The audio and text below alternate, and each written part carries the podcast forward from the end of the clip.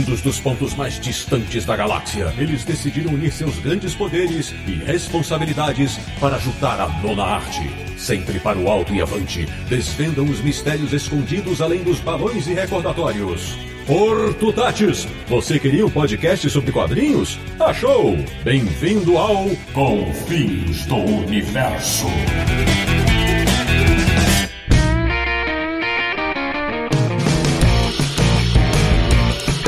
Bem-vindo! Está começando mais uma edição de Confins Universo, o podcast que adora uma seleção de obras excelentes. Que é o podcast do Universo HQ, o site que mais ama quadrinhos na internet mundial e de todos os gêneros e estilos, vale frisar. www.universohq.com. E o programa de hoje vai passar por Brasil, Japão, Estados Unidos, Itália, Coreia do Sul, Argentina e muito mais. Eu sou o Sidney Guzman, falo de São Paulo e hoje certamente falaremos de diversas histórias brilhantes. E Petrópolis, do Rio de Janeiro, o cara que queria ter um carro chamado Sunny, para chamar de seu, Samir Daliato. Já que você quebrou a minha apresentação, você me deixou na solidão de um podcast sem fim. Muito bem! Abrindo o timaço de convidados desse programa, de Mariana nas Minas Gerais, mais uma vez participando do nosso podcast. Ela, que adora constatar que quadrinho bom tem alma. Mariana Viana, bem-vinda. Olá, pode ter certeza que essa nossa lista não vai ser uma grande farsa. De João Pessoa na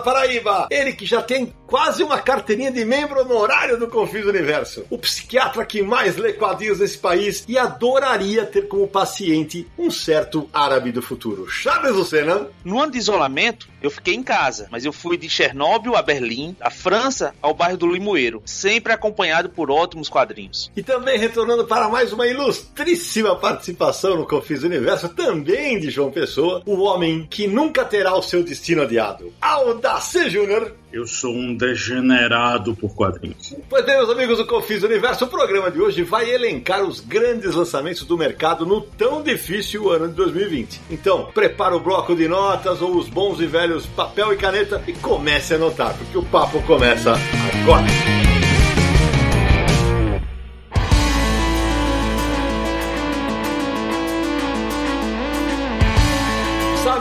Daliato começando mais um listão do Confins Universo, como fazemos anualmente. Antes da gente começar a sabatina aqui com os nossos convidados, aqueles recados iniciais para quem quer apoiar a gente no Catarse. Pois é, nosso clássico episódio falando dos grandes lançamentos do ano anterior, né? Os lançamentos que mais se destacaram. Mas antes da gente entrar no papo, vamos relembrar, né, todo mundo, que nós temos uma campanha lá no Catarse, uma campanha de financiamento coletivo do modo recorrente. O que que isso significa? Significa que ao se tornar apoiador é como se fosse uma assinatura mensal. Todos os meses você colabora com o seu apoio. Então acesse lá, ó, catarse.me barra universo HQ. Você vai encontrar toda a descrição do que que é a nossa campanha, para que que ela serve, o que que a gente já fez, está fazendo e quer fazer ainda mais a partir do seu apoio. Então acesse lá, veja todos os planos direitinho, as recompensas programadas, tem muito sorteio, tem grupo no Facebook, tem grupo no Telegram, tem muita diversão também e muito muitos podcasts para vocês. Então acesse catarse.me barra Universo HQ, indique também para amigos e se torne um apoiador aqui do Universo HQ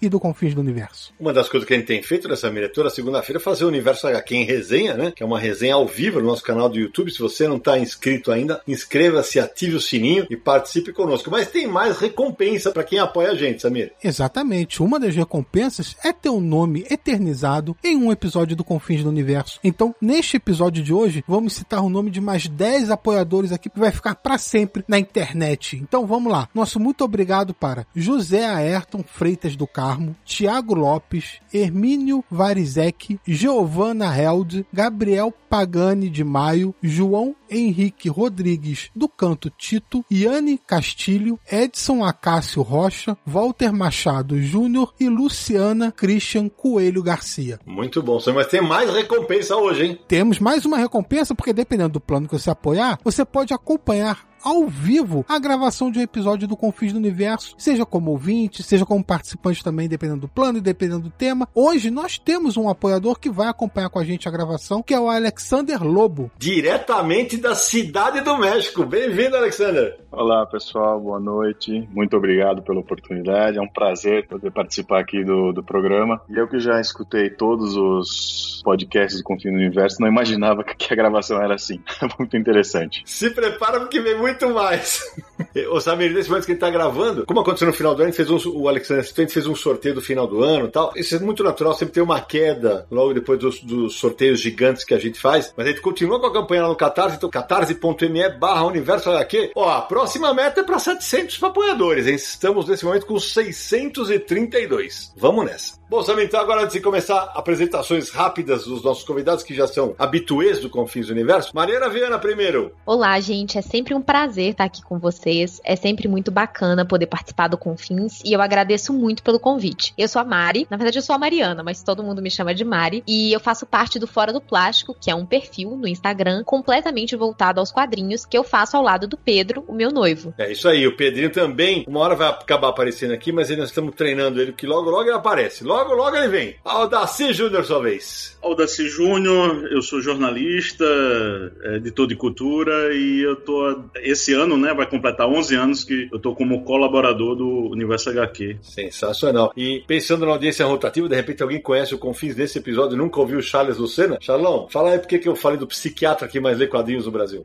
Porque de fato eu sou médico psiquiatra, né, de formação, mas também um colecionador e leitor de quadrinhos de todos os tipos e todos os gêneros. É, eu sou entusiasta do universo HQ, do Confis Universo e confesso que eu adoro participar desse episódio do Melhor do Ano. E o cara lê muito mesmo. Então é o seguinte, moçada, o episódio vai funcionar da mesma maneira que os dos anos anteriores. Cada um vai citar uma obra e aí a gente vai comentar em cima dela, tá? A ideia é que a gente consiga fazer um grande panorama do que aconteceu em 2020, concordâncias, discordâncias, a brincadeira é justamente essa. Então, para começar, a nossa convidada especialíssima Mariana Viana. Vamos então começar com ali a leitura que ficou no nosso número 1, um, lá na listinha que a gente fez no Fora do Plástico. Berlim, do Jason Lutz, que saiu aqui no Brasil pela editora Veneta. Eu sei que esse, essa minha escolha aí para iniciar o podcast já vai dar algumas, vamos dizer assim, controvérsias talvez, mas Berlim, para mim, sem dúvidas, foi uma leitura completamente marcante. Vou explicar um pouquinho da história. É claro que o nome Berlim já diz muito sobre onde essa história se passa, né, na capital alemã, mas essa não é uma história só sobre a cidade de Berlim, mas também sobre os seus moradores no período que antecedeu é, o início do nazismo na Alemanha. Então é uma história que vai trazer bastante contextualização, mas também a vida real mesmo desses personagens. Quando eu digo vida real, não é porque esses personagens realmente existiram, mas porque é como se fossem amostras das diversas pessoas que viviam ali em Berlim. Então a gente vai ter operários, é, socialistas, nazistas, jornalistas uma parte da classe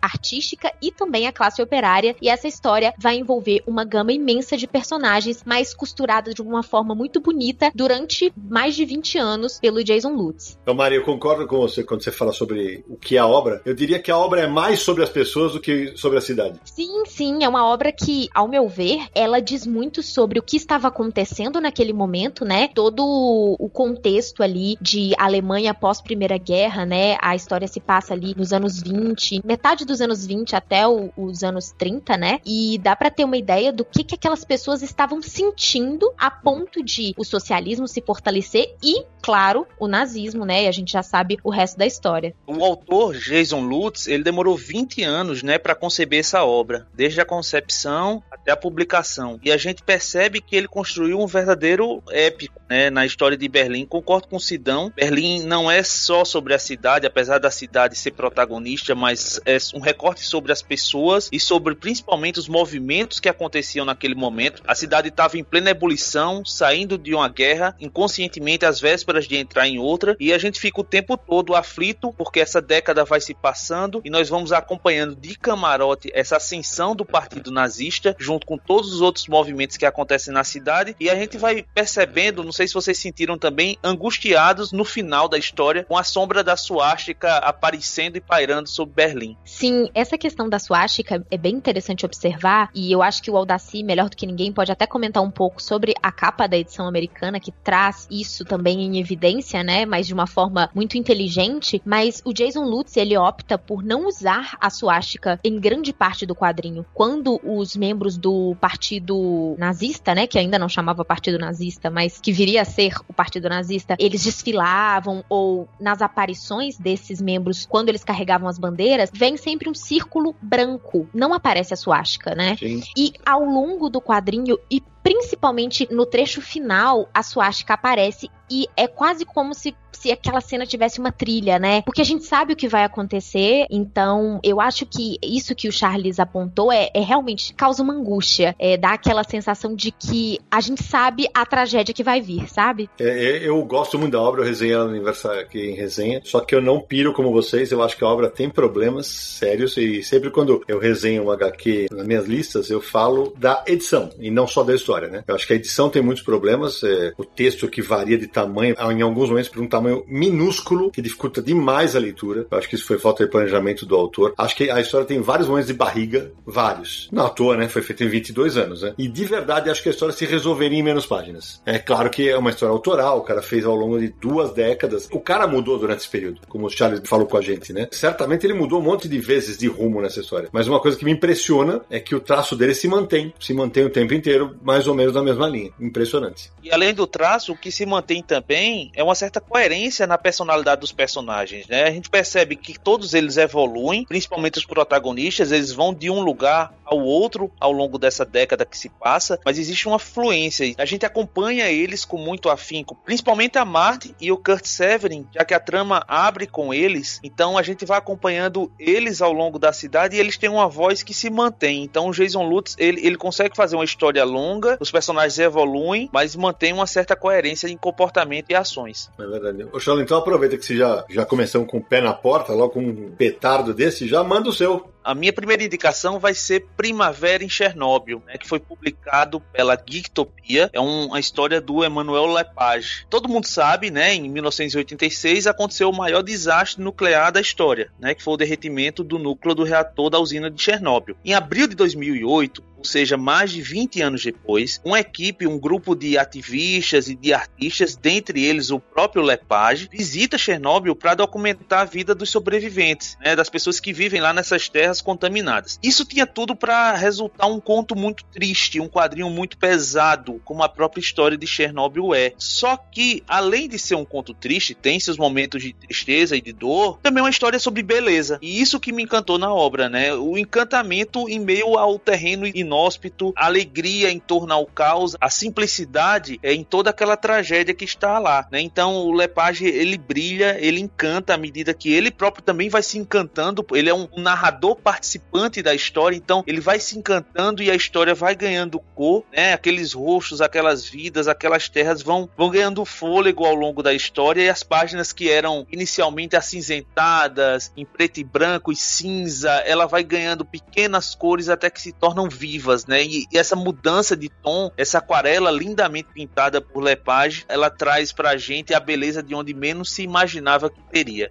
Então, por isso, minha primeira indicação é Primavera em Chernobyl. A Charles começou também com outro petardo, para mim o melhor quadrinho do ano passado. É, o topo da minha lista do ano passado é Primavera em Chernobyl, publicado pela Geektopia. Além da história ser poderosíssima, a maneira como ele usou a ferramenta história em quadrinhos é brilhante. Essa transição do preto e branco para cor, para contar a história da cidade e dele, porque ele vive um drama pessoal na história, para mim isso é absolutamente brilhante como história em quadrinhos. É um álbum maravilhoso que eu não esperava que chegasse no Brasil tão rápido, porque o Marcelo Buide chegou a resenhar a edição americana do Universo HQ, o Marcelo Buide que está sempre participando aqui conosco, né? E a edição está muito bem cuidada, a Geektopia fez um belo trabalho e além de tudo tem um, no final, não vou dar o spoiler aqui, porque a página página final, tem um jogo de palavras das três últimas páginas que é maravilhoso em relação ao, ao que o texto apresenta. Sem contar que a arte do Lepage é maravilhosa, né? O desenho dele é muito, muito lindo. Né? É, é interessante uma coisa que fica na nossa cabeça, né? Eu me lembro que eu era muito novo quando teve. Inclusive, eu nem falo Chernobyl, eu falo Chernobyl, né? Eu também falava. É, que era, que era uma coisa mais recorrente mesmo na, na grande mídia. Eu me lembro disso, eu me lembro da tragédia e por ser aquela janela muito estreita como a gente sempre né, sabe que é a TV, fica aquele estereótipo né, de que é uma coisa sem vida, radiação é, é uma coisa que mata, né? Então é interessante como ele começa assim, começa no preto e branco, começa no cinza, e aos poucos vai vai tendo a tonalidade. Eu me lembro muito bem que tem uma parte quando ele, ele entra, como se fosse uma, uma mercearia, né, uma quintanda, e você vê que os próprios móveis já começam a ter uma tonalidade diferente. Quer dizer, tem uma sutileza na narrativa de cor do Lepage que é bem interessante você contemplar. É como o próprio autor contempla, a gente também tem que contemplar. Eu acho interessante isso e ao mesmo tempo ele faz também pelas cores e pelas pinceladas dele uma metáfora, né, da vida. E, e Adaci, para quem de repente não, não leu a obra e está ouvindo a gente, essa transição, por exemplo, às vezes tem uma página inteira na aquarela em preto e branco na aguada e tem um quadro apenas colorido. E aí daqui a pouco, com o passar das páginas, conforme a vida vai sendo apresentada em Chernobyl, a cor vai ganhando mais páginas. Até tem um momento que eu acho espetacular, que ele esquece onde ele tá, velho. Ele esquece onde ele tá. Eu lembro que quando eu resenhei essa obra, eu só não dei nota máxima porque tem uns errinhos editoriais. Senão eu teria, eu teria dado nota máxima para ele. Talvez também, isso eu acho que tem que ser levado em consideração, porque 2020 foi um ano tão carregado que eu acho que o, o inconsciente talvez também tenha ajudado de eu preferir uma obra que valorize muito mais a vida do que a morte. Então por isso que talvez seja uma das razões para Chernobyl ser a líder da minha lista de melhores do ano.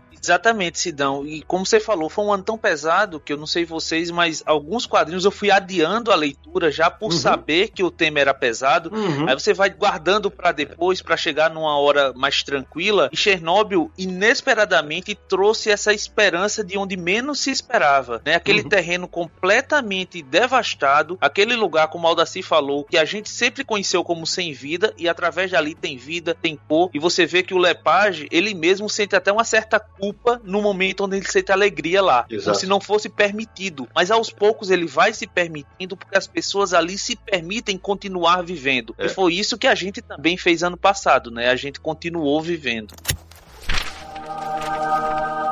Uou! Aldaci, sua vez, e por que, que você vai falar de Destino Odiado?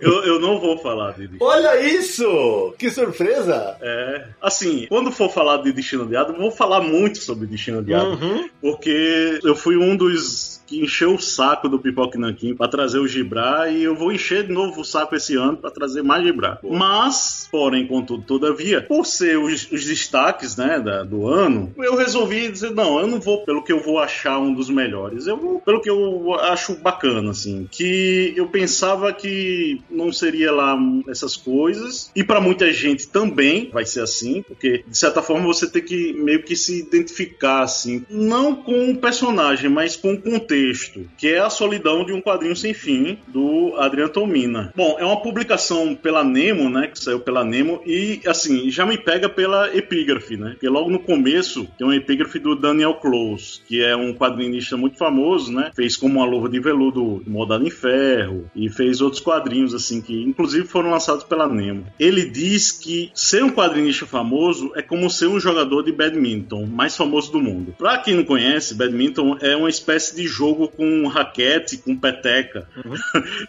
então já, já pega daí. Como o próprio Sidão, eu vou até adiantar o que o Sidão vai falar, que o Tomina é como se fosse um Charlie Brown, né? Uhum.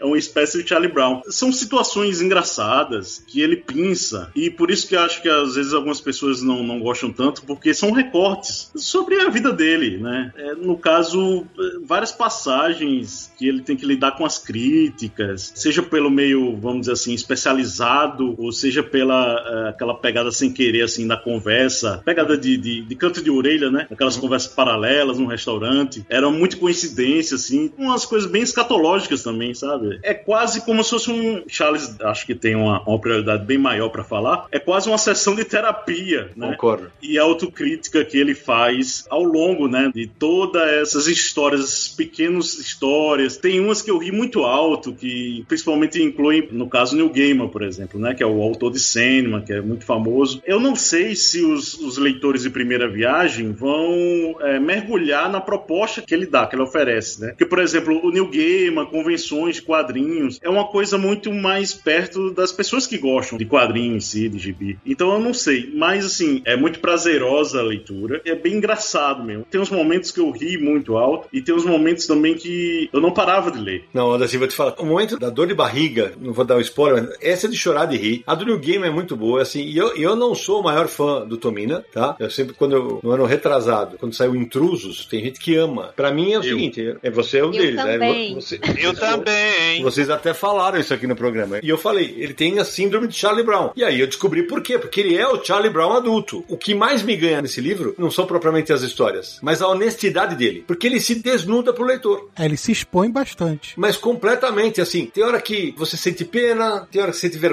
alheia dele. E aí, cara, sem te entregar muito, mas ele faz um final pro livro que explica o formato que é de tirar o chapéu. Ô Sidão, já que o Aldacir me citou, eu, eu concordo com vocês. Pra mim, a Solidão é um dos melhores quadrinhos do ano. E assim, eu acho, como vocês, eu acho também que ele se assemelha a uma sessão de terapia, mas por motivos diferentes, né? Todo mundo falou que ele se expõe muito, que ele é corajoso. Eu acho que em parte, porque eu acho que através dessas gafes, desses vexames, dessas humilhações que ele vai contando, ao mesmo tempo que ele se expõe, ele se esconde, né? Você fica muito mais atento às humilhações, às histórias, às coisas que dão errado do que de fato ao próprio Tomina, que ele só vai se despir, e só vai aparecer lá no finalzinho da história. E aí que ela me arrebata. É igual uma sessão de terapia, onde eu vou desconfiado, disposto a falar, mas desconfiado, e vou contando histórias e me escondendo através dessas histórias que parecem uma exposição, mas não é. Tem um cálculo ali, até que no final ele solta tudo, ele começa a confiar e aí sim ele se expõe. E o final da história me ganha. Na verdade, a história me ganha em dois momentos. Na primeira cena, Uhum. e parece muito com muitos leitores de Sim. quadrinhos que não se sentiam é, acompanhados pelos coleguinhas da escola, que se sentem diferente de todo mundo por conhecer João Buscema, enquanto os outros estão falando, sei lá, de um jogador de futebol. E no final, que o final aí o Tomini se entrega e,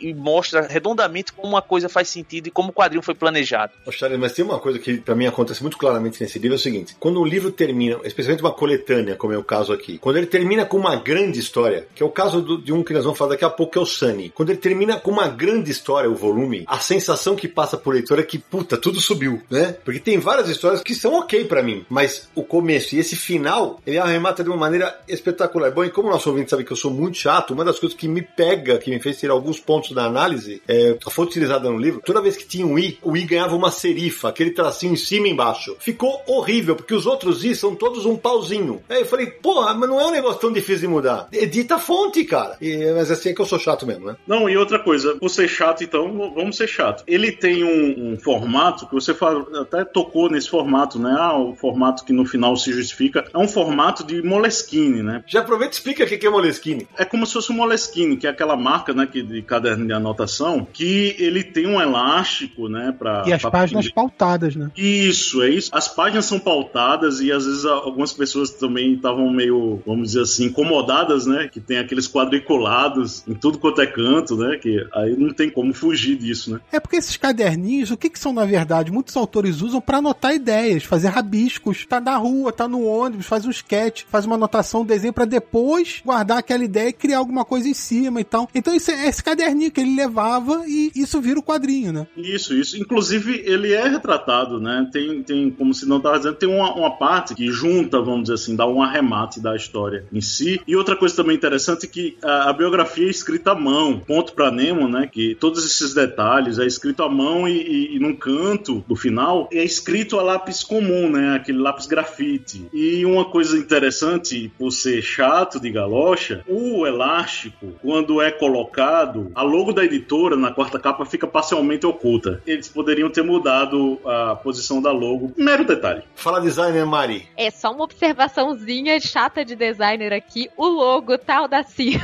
Tá o vendo? logo da editora. Tá vendo? É um cabra que é chato no negócio, outro que é chato do outro, vai. Então, Aí fica todo mundo chato. Todo... Concordo plenamente com tudo que vocês disseram, gente. Acho que é uma edição, inclusive, muito bacana. E a Nemos, ela mantém um certo padrão desde que deixou de publicar aqueles formatões, né, europeus, que nem quando a editora começou, né? Eu achei especialmente bonita a fala do Charles, né, sobre a terapia. E é interessante como, às vezes, mesmo o, o Tomina contando alguns detalhes próprios da vida dele, como dá pra observar coisas que a gente também sente, né? Aquela questão que o Charles também mencionou do leitor de quadrinhos, né? A gente sempre se sente diferente. Então, eu gosto muito de identificar coisas em mim quando eu leio a história dos outros. Uou! Samir, sua vez. Bom, o Aldaci deixou passar, mas eu não vou adiar muito não. Então eu já vou falar de Destino Adiado, da Pipoca Nanquim, lançamento que foi no primeiro semestre desse ano, com o roteiro e arte do Gibra, como vocês já mencionaram mesmo. Continue enchendo o saco da Pipoca Nanquim, Aldaci. Enfim, é, Destino Adiado conta a história de Julien, que é um francês, no período da Segunda Guerra Mundial, e naquela época a França passou a ser dominada pela Alemanha, então durante a guerra, vários franceses tiveram que ir pra guerra para defender a Alemanha, né? Eram obrigados a isso. E o Julien era um francês, vivia num vilarejo, e ele é convocado, é obrigado a entrar num trem para ir pra guerra, para lutar pela Alemanha na Segunda Guerra Mundial. Só que ele decide fugir. Ele foge do trem e o trem é atacado, enfim, ele é dado como morto. E ele volta pro vilarejo, mas ele não pode se mostrar para as pessoas, para ninguém, tem que viver escondido, porque se descobrirem que ele tá vivo, ou matam ele por ter fugido, ou ele vai ser enviado de volta pra guerra, né? Então ele tem que viver escondido. E aí a história toda é ele escondido numa casa abandonada, olhando o vilarejo, olhando os moradores, o grande amor da vida dele, a Cecília. E aos poucos ele vai se revelando, se apresenta pra Cecília, aí vive um caso de amor. E é curioso, ainda mais nesse ano, né? Porque a gente viveu um ano de isolamento e, e ele está isolado, ele fica isolado durante toda a história. E sem falar que a arte do Gibran é uma coisa estupenda de maravilhosa. Escândalo. É absurdo o que, que esse cara desenha. E o título, eu só quero. Eu não vou dar spoiler, porque não vale a pena dar spoiler. Leia, que é muito bom. Mas o título, Destino Adiado, você vai entender na última página da história. Verdade. Você adora essa obra. Uma coisa bem interessante no personagem é que o perfil de Julien, ele não é aquele perfil assim de um, um soldado valente que tenha na cabeça que tem que libertar a França ocupada. Ele é uma pessoa que quer sobreviver, ele quer viver a vida dele. Tudo bem, ele tem umas ações bem interessantes quando, né, para fazer uma homenagem a uma pessoa que morreu, aí ele vai fazer uma ação, mas ele é uma pessoa que sente medo, é uma pessoa que sente ciúmes, assim, uma pessoa palpável, né? Gente como a gente, vamos dizer assim, sabe? Aliás, Aldaci, como muitas pessoas daquela época eram obrigadas a ir pra guerra, eram moradores, eram pessoas simples, né? Trabalhadores comuns que precisavam ir pra guerra, não eram todos soldados super treinados e corajosos,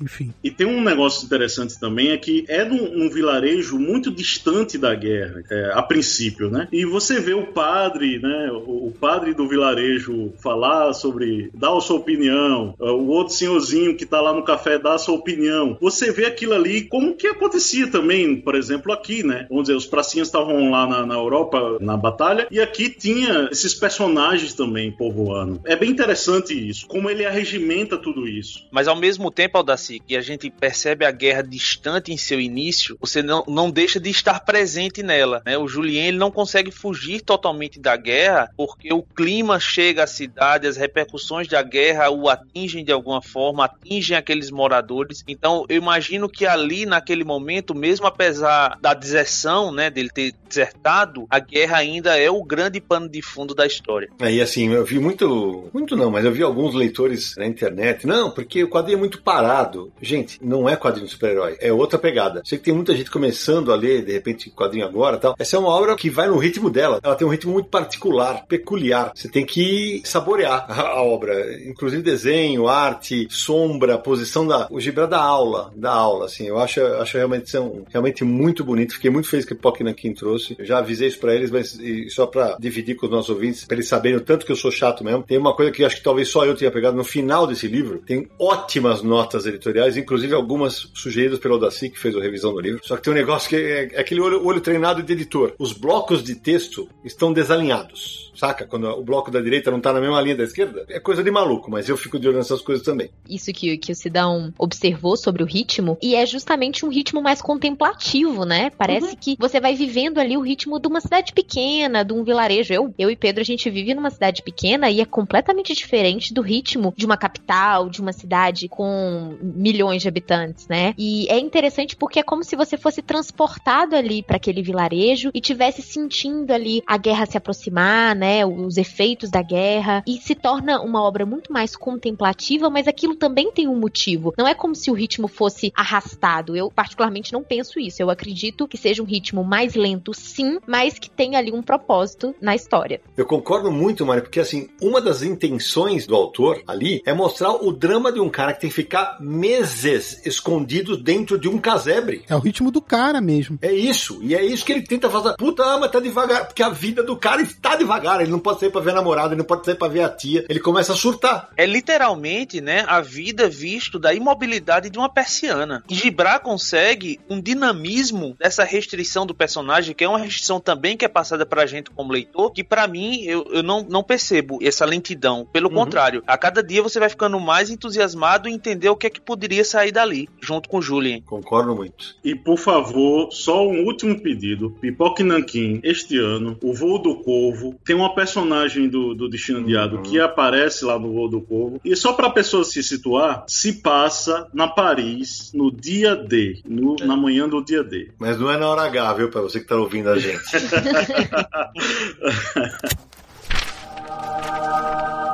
Uou! Eu ia falar de um que já teve uma editora, então, só pra gente ficar nos cinco primeiros em cinco editoras diferentes, eu vou de Laura Dean Vive Terminando Comigo, escrito pela Mariko Tamaki, desenhado pela Rosemary Valero O'Connell, que foi publicado pela Intrínseca. É uma história de amor adolescente. A Laura Dean é a típica garota norte-americana mais popular da escola. Ela é linda, engraçada, carismática tal. Só que ela toda hora termina o namoro com Fred Riley, ou Riley. O lance é, é, é, eu até brinquei disso quando eu falei isso no, no aniversário aqui em resenha. Fala, pô, quantas vezes você já ouviu essa história, né? Acontece que a Fred é a abreviatura de Frederica. Então, é um namoro lésbico. E tudo bem. É isso que é o mais legal da história. A história é muito significativa por causa disso. Ela vai conversar com um monte de leitor que não se vê representado em história em quadrinhos. E uma coisa que eu acho muito legal, a família da Fred, ela aceita o namoro das duas meninas da boa, só que aí tem um negócio muito legal. A Mariko, ela não vende pro leitor uma história perfeitinha. Pelo contrário, a desgraçada da Laura Dean é uma filha da puta. Ela é muito filha da puta. É um relacionamento tóxico do cacete. Ela é muito, sabe aquele negócio, não, tô afim de ficar com você, fica, daqui a pouco beija a outra na festa na frente da menina, saca? É um negócio muito bacana, é uma obra muito bacana. Eu costumo dizer que é um, é um quadro muito sensível sobre o amor na adolescência. E que se dane que é o amor entre duas pessoas do mesmo sexo. Eu sei que vai ter gente que vai, não vai nem querer ler a obra por conta disso, mas olha, tá perdendo uma bela história em quadrinhos. Não é, uau, espetacular. É, como eu falei, é uma história que você já viu outras vezes. Para as pessoas que respeitam orientações sexuais diferentes, é uma leitura muito boa. Tanto é que ganhou três Eisner né? Publicação para jovens, melhor roteirista e melhor desenhista e arte finalista. Então, a arte é linda, toda em preto e branco, com tom de cinza e rosa, e a Intrínseca fez um belíssimo trabalho na edição. E a capa é espetacular, porque a capa você acha que é um relacionamento hétero, porque a Laura Dean tem cabelo curto, e você fala assim, então, a Laura Dean é a menina, né, que tá de cabelo comprido, ela que sacaneia o menino. Não, é uma grande sacada. Primeiramente, a Laura Dean é realmente uma filha da puta. Uhum. Laura Dean não faz ideia do que é responsabilidade emocional, não faz ideia do que é fazer uma outra pessoa sofrer, né? E a relação das duas, uma coisa que eu acho que é muito interessante, é observar que aqui a Mariko Tamaki deixa bem claro que, independente da sua orientação sexual, um relacionamento pode ser abusivo, né? E é interessante observar as formas como esses abusos acontecem, né? E eu acho que é até uma história interessante para que os leitores mais jovens, adolescentes, leiam e consigam perceber né, essas questões. Eu acho que é, é quase educativo nesse sentido, sabe? E também eu acho é, super delicada a maneira como a Mariko coloca a Fred para conversar, né? Ela tá. A história, quando ela começa, a Fred tá enviando uma mensagem, né? Pra, como se fosse uma conselheira amorosa online. E essa é a forma que a Mariko coloca pra gente conhecer um pouco o que que a Fred tá sentindo e o relacionamento dela com a Laura Jean. E é uma, um recurso bem moderno, né? Porque não é uma carta, né? Como se fosse um e-mail. E isso funciona muito bem também com a forma como a Rosemary deixa isso tudo expresso, né? Na, na arte. Eu só queria lembrar que esse quadrinho ele ganhou no meio desse ano o Eisner Award lá nos Estados Unidos. E a Intrínseca fez um trabalhinho bem direitinho que eles anunciaram o lançamento no Brasil assim que ganhou o prêmio lá fora. Então foi um timing bem pensado da Intrínseca.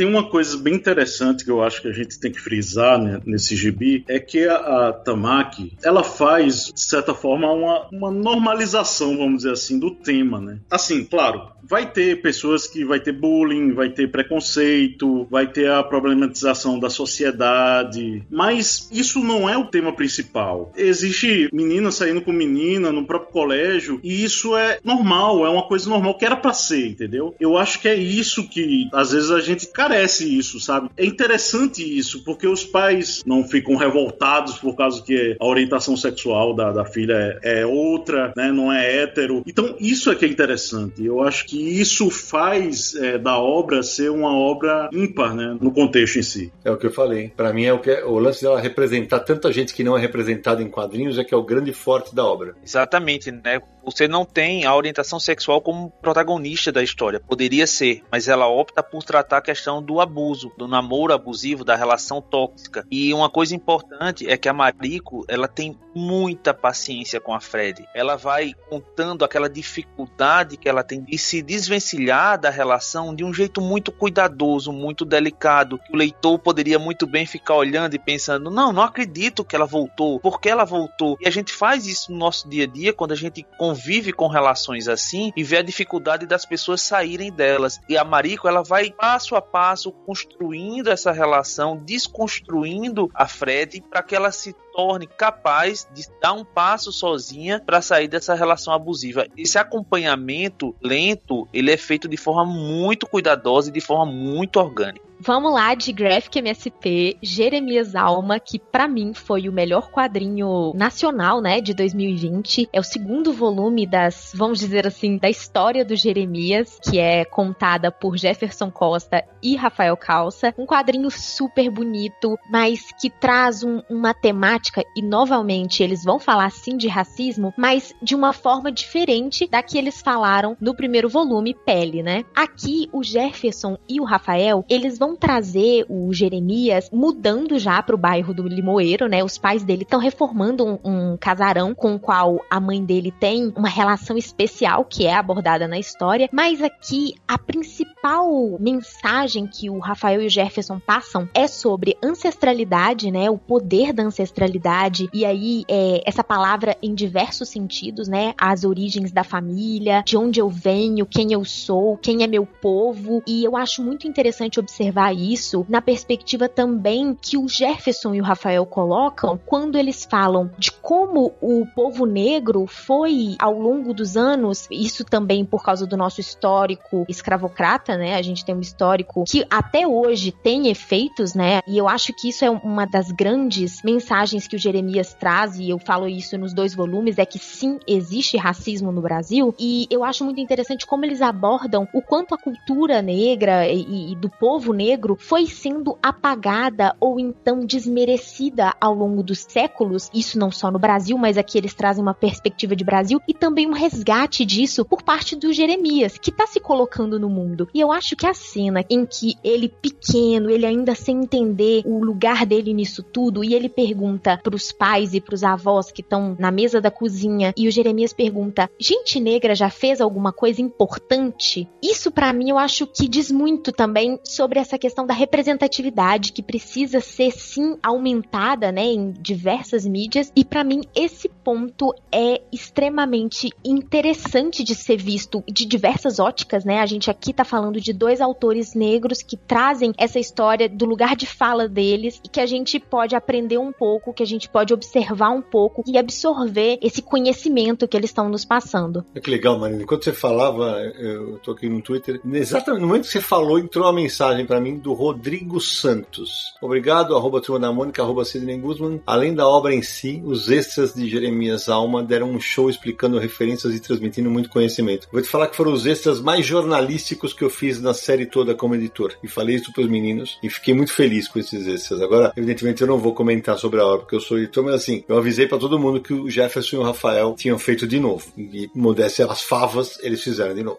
O Sidão é editor e não vai comentar, mas como eu não sou, eu vou. E realmente eles fizeram de novo. Pele foi espetacular, a gente comentou muito sobre ele aqui no ano que foi lançado. E eu, de verdade, até esperava uma obra igual a Pele. Mas Alma, ela supera em diversos aspectos, assim. Não só pelo Gerê, que a gente já, já tem acompanhado desde Pele, mas todas as cenas que envolvem os pais do Jeremias, em particular particular me tocaram demais. Aquela cena da dança, ela é poética, ela é representativa, ela fala muito sobre muitas coisas importantes. Então, assim, eles fizeram de novo e digo mais, eles fizeram melhor. Concordo com a Mari, para mim, o melhor quadrinho nacional do ano passado foi Jeremias Alma. Olha o grau de responsabilidade, porque vamos lembrar que o primeiro volume ganhou Jabuti. Bom, e, ao menos eu posso dizer que vai estar inscrito no Jabuti, mais uma vez.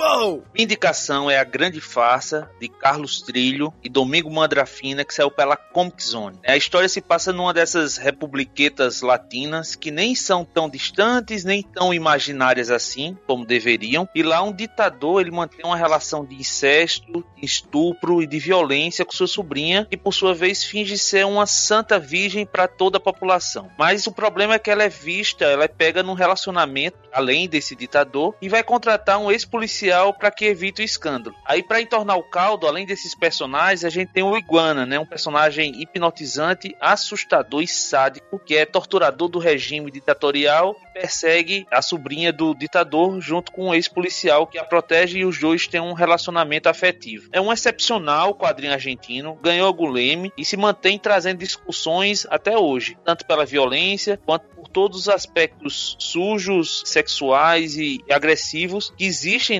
naquela comunidade e que existem em seus governantes. Eu não vejo nada gratuito, mas eu vejo tudo muito necessário e tudo muito explicado diante do contexto da história. A arte do Mandrafina ela é, é, soberba e a edição nacional ela traz, além da grande farsa, traz a continuação o Iguana. Então, mais um excelente quadrinho argentino que saiu ano passado. Concordo 100% com você, Charles. Gosto demais de, de A Grande Farsa. É, foi uma das minhas melhores leituras de 2020 também. E eu queria observar essa questão da forma como esses personagens eles refletem também arquétipos, né? De o ditador, o próprio Iguana, que é uma espécie de torturador oficial, né? Do regime ditatorial que esse país aí criado pelo trilho vive. E eu acho interessante também pegar esses arquétipos e observar também como isso reflete hoje né? Como a gente pode observar esses mesmos tipos, né, na, na sociedade ou então nos governos e a forma como a, a grande farsa ela insere também a quebra da quarta parede, um pouco de realismo mágico. Eu acho uma obra muito completa nesse sentido. A gente tem um entretenimento excelente e a gente também pode discutir várias coisas dentro dessa HQ. Eu acho que vale lembrar que o Carlos Trillo, que é o roteirista, ele viveu na ditadura argentina. Ele sabe bem de perto como foi violento a ditadura por lá. Então, com certeza, foi uma inspiração para a obra. E é, acho bem sintomático. Ele não usa um país real, né? Um país imaginário, mas ele brinca com isso de que, como a América Latina gosta de flertar com esse tipo de regime, né? Gosta de se deixar levar algumas vezes por isso. E ele mostra como isso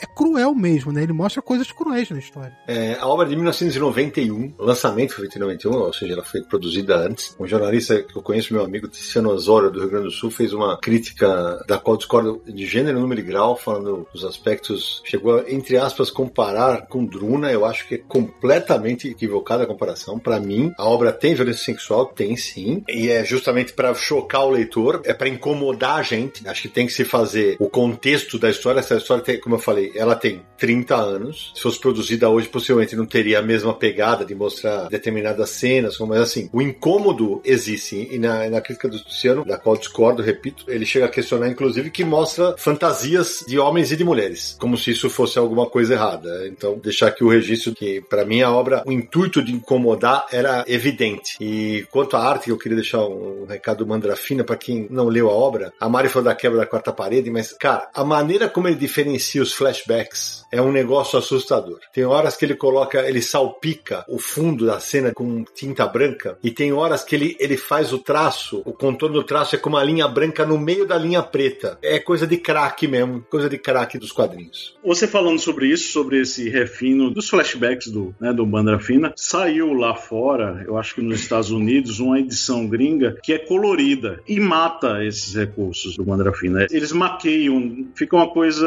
É melhor no preto e branco, porque é uma coisa linda a arte dele. Já que você citou a arte do Mandrafina, se não lembrar que tem um período de diferença entre a primeira história e a segunda, né? Sim. E aí você sente a diferença também no traço do Mandrafina, inclusive na segunda parte ele usa algumas colagens com imagens reais e, e faz umas coisas diferentes na arte. Bom, Deadwood Dick, ele é um cowboy diferente, porque já começa por ser um cowboy negro, né? Que uhum. geralmente, por causa de Hollywood, por causa do, da literatura em si, estereótipa isso para aquele negócio de que os indígenas são os vilões, né? Os cowboys são aqueles mocinhos brancos. E já vai por esse outro lado, já é um, um diferencial. Mas as histórias dele são muito boas. Em 2020, ele teve dois álbuns publicados pela Panini, né? Eu vou me ater a esse terceiro álbum, que é o Black Hat Jack, que é o amigo dele, né? Dá nome a esse, esse volume. É um volume um pouco mais parrudo, né? Do que os outros. O primeiro e o segundo são duas edições, esses são três, por isso que é mais caro, um pouco mais caro, né? E assim, eles vão para um posto de, de abastecimento onde tem caçadores de bisonte. E lá eles sofrem um ataque de centenas de indígenas. E isso aconteceu no caso é, é chamada Segunda Batalha de Adobe Walls, né, que foi ocorrido em 1874. E assim, é muito interessante como o Mauro Bozelli, que é o veterano, né, ele fez muitas histórias de Texas, essas coisas, como ele situa né, o leitor, vamos dizer assim, ele sabe onde pisa, né? Ele apresenta o perigo logo de começo, ele dá uma noção espacial do local, né, uma coisa bem cinematográfica também. Ele faz a apresentação dos envolvidos. Um detalhe assim bem interessante interessante é a arte do Stefano Andreucci. Andreucci, como bom italiano, né? Que, assim, ele tem uma profundidade de campo muito, muito bacana, ele sabe contar a história em si. É bem interessante, assim. Eu acho que eu, as pessoas, até que não gostam de faroeste, vão se interessar por essa história porque ele tem um terceiro ato que é, é um terceiro ato que não é forçado, eu não posso revelar assim, mas é uma coisa bem interessante, assim, que você fica com dó do personagem. É uma reviravolta, assim, meio é. que revolta a pessoa. É, é, especialmente na questão de racismo. Isso, mas é totalmente contextualizado isso. Eu acho isso muito interessante e causa muita reflexão. Esse terceiro ato, que é um, é um ato que a gente não esperava, que geralmente a gente achava que ia ser só uma competente, vamos dizer assim, batalha entre os caçadores de bisontes que estavam lá no posto e os indígenas, mas não, ele vai para outro patamar que eu não posso revelar, mas que você fica de boca aberta. Né? É uma aventura de tirar o fôlego. Bastante feliz que a Panini terminou os três volumes. O que saiu na Itália saiu aqui. Todas as edições em capa dura, arte preto e branco. E realmente arte muito, muito boa. E no final tem uns extras. Nessa edição aqui tem uma, uma entrevista bacana com o John Lansdale, né? Porque o personagem é baseado na obra do John R. Lansdale, que é um escritor. E o personagem é baseado num personagem que realmente existia.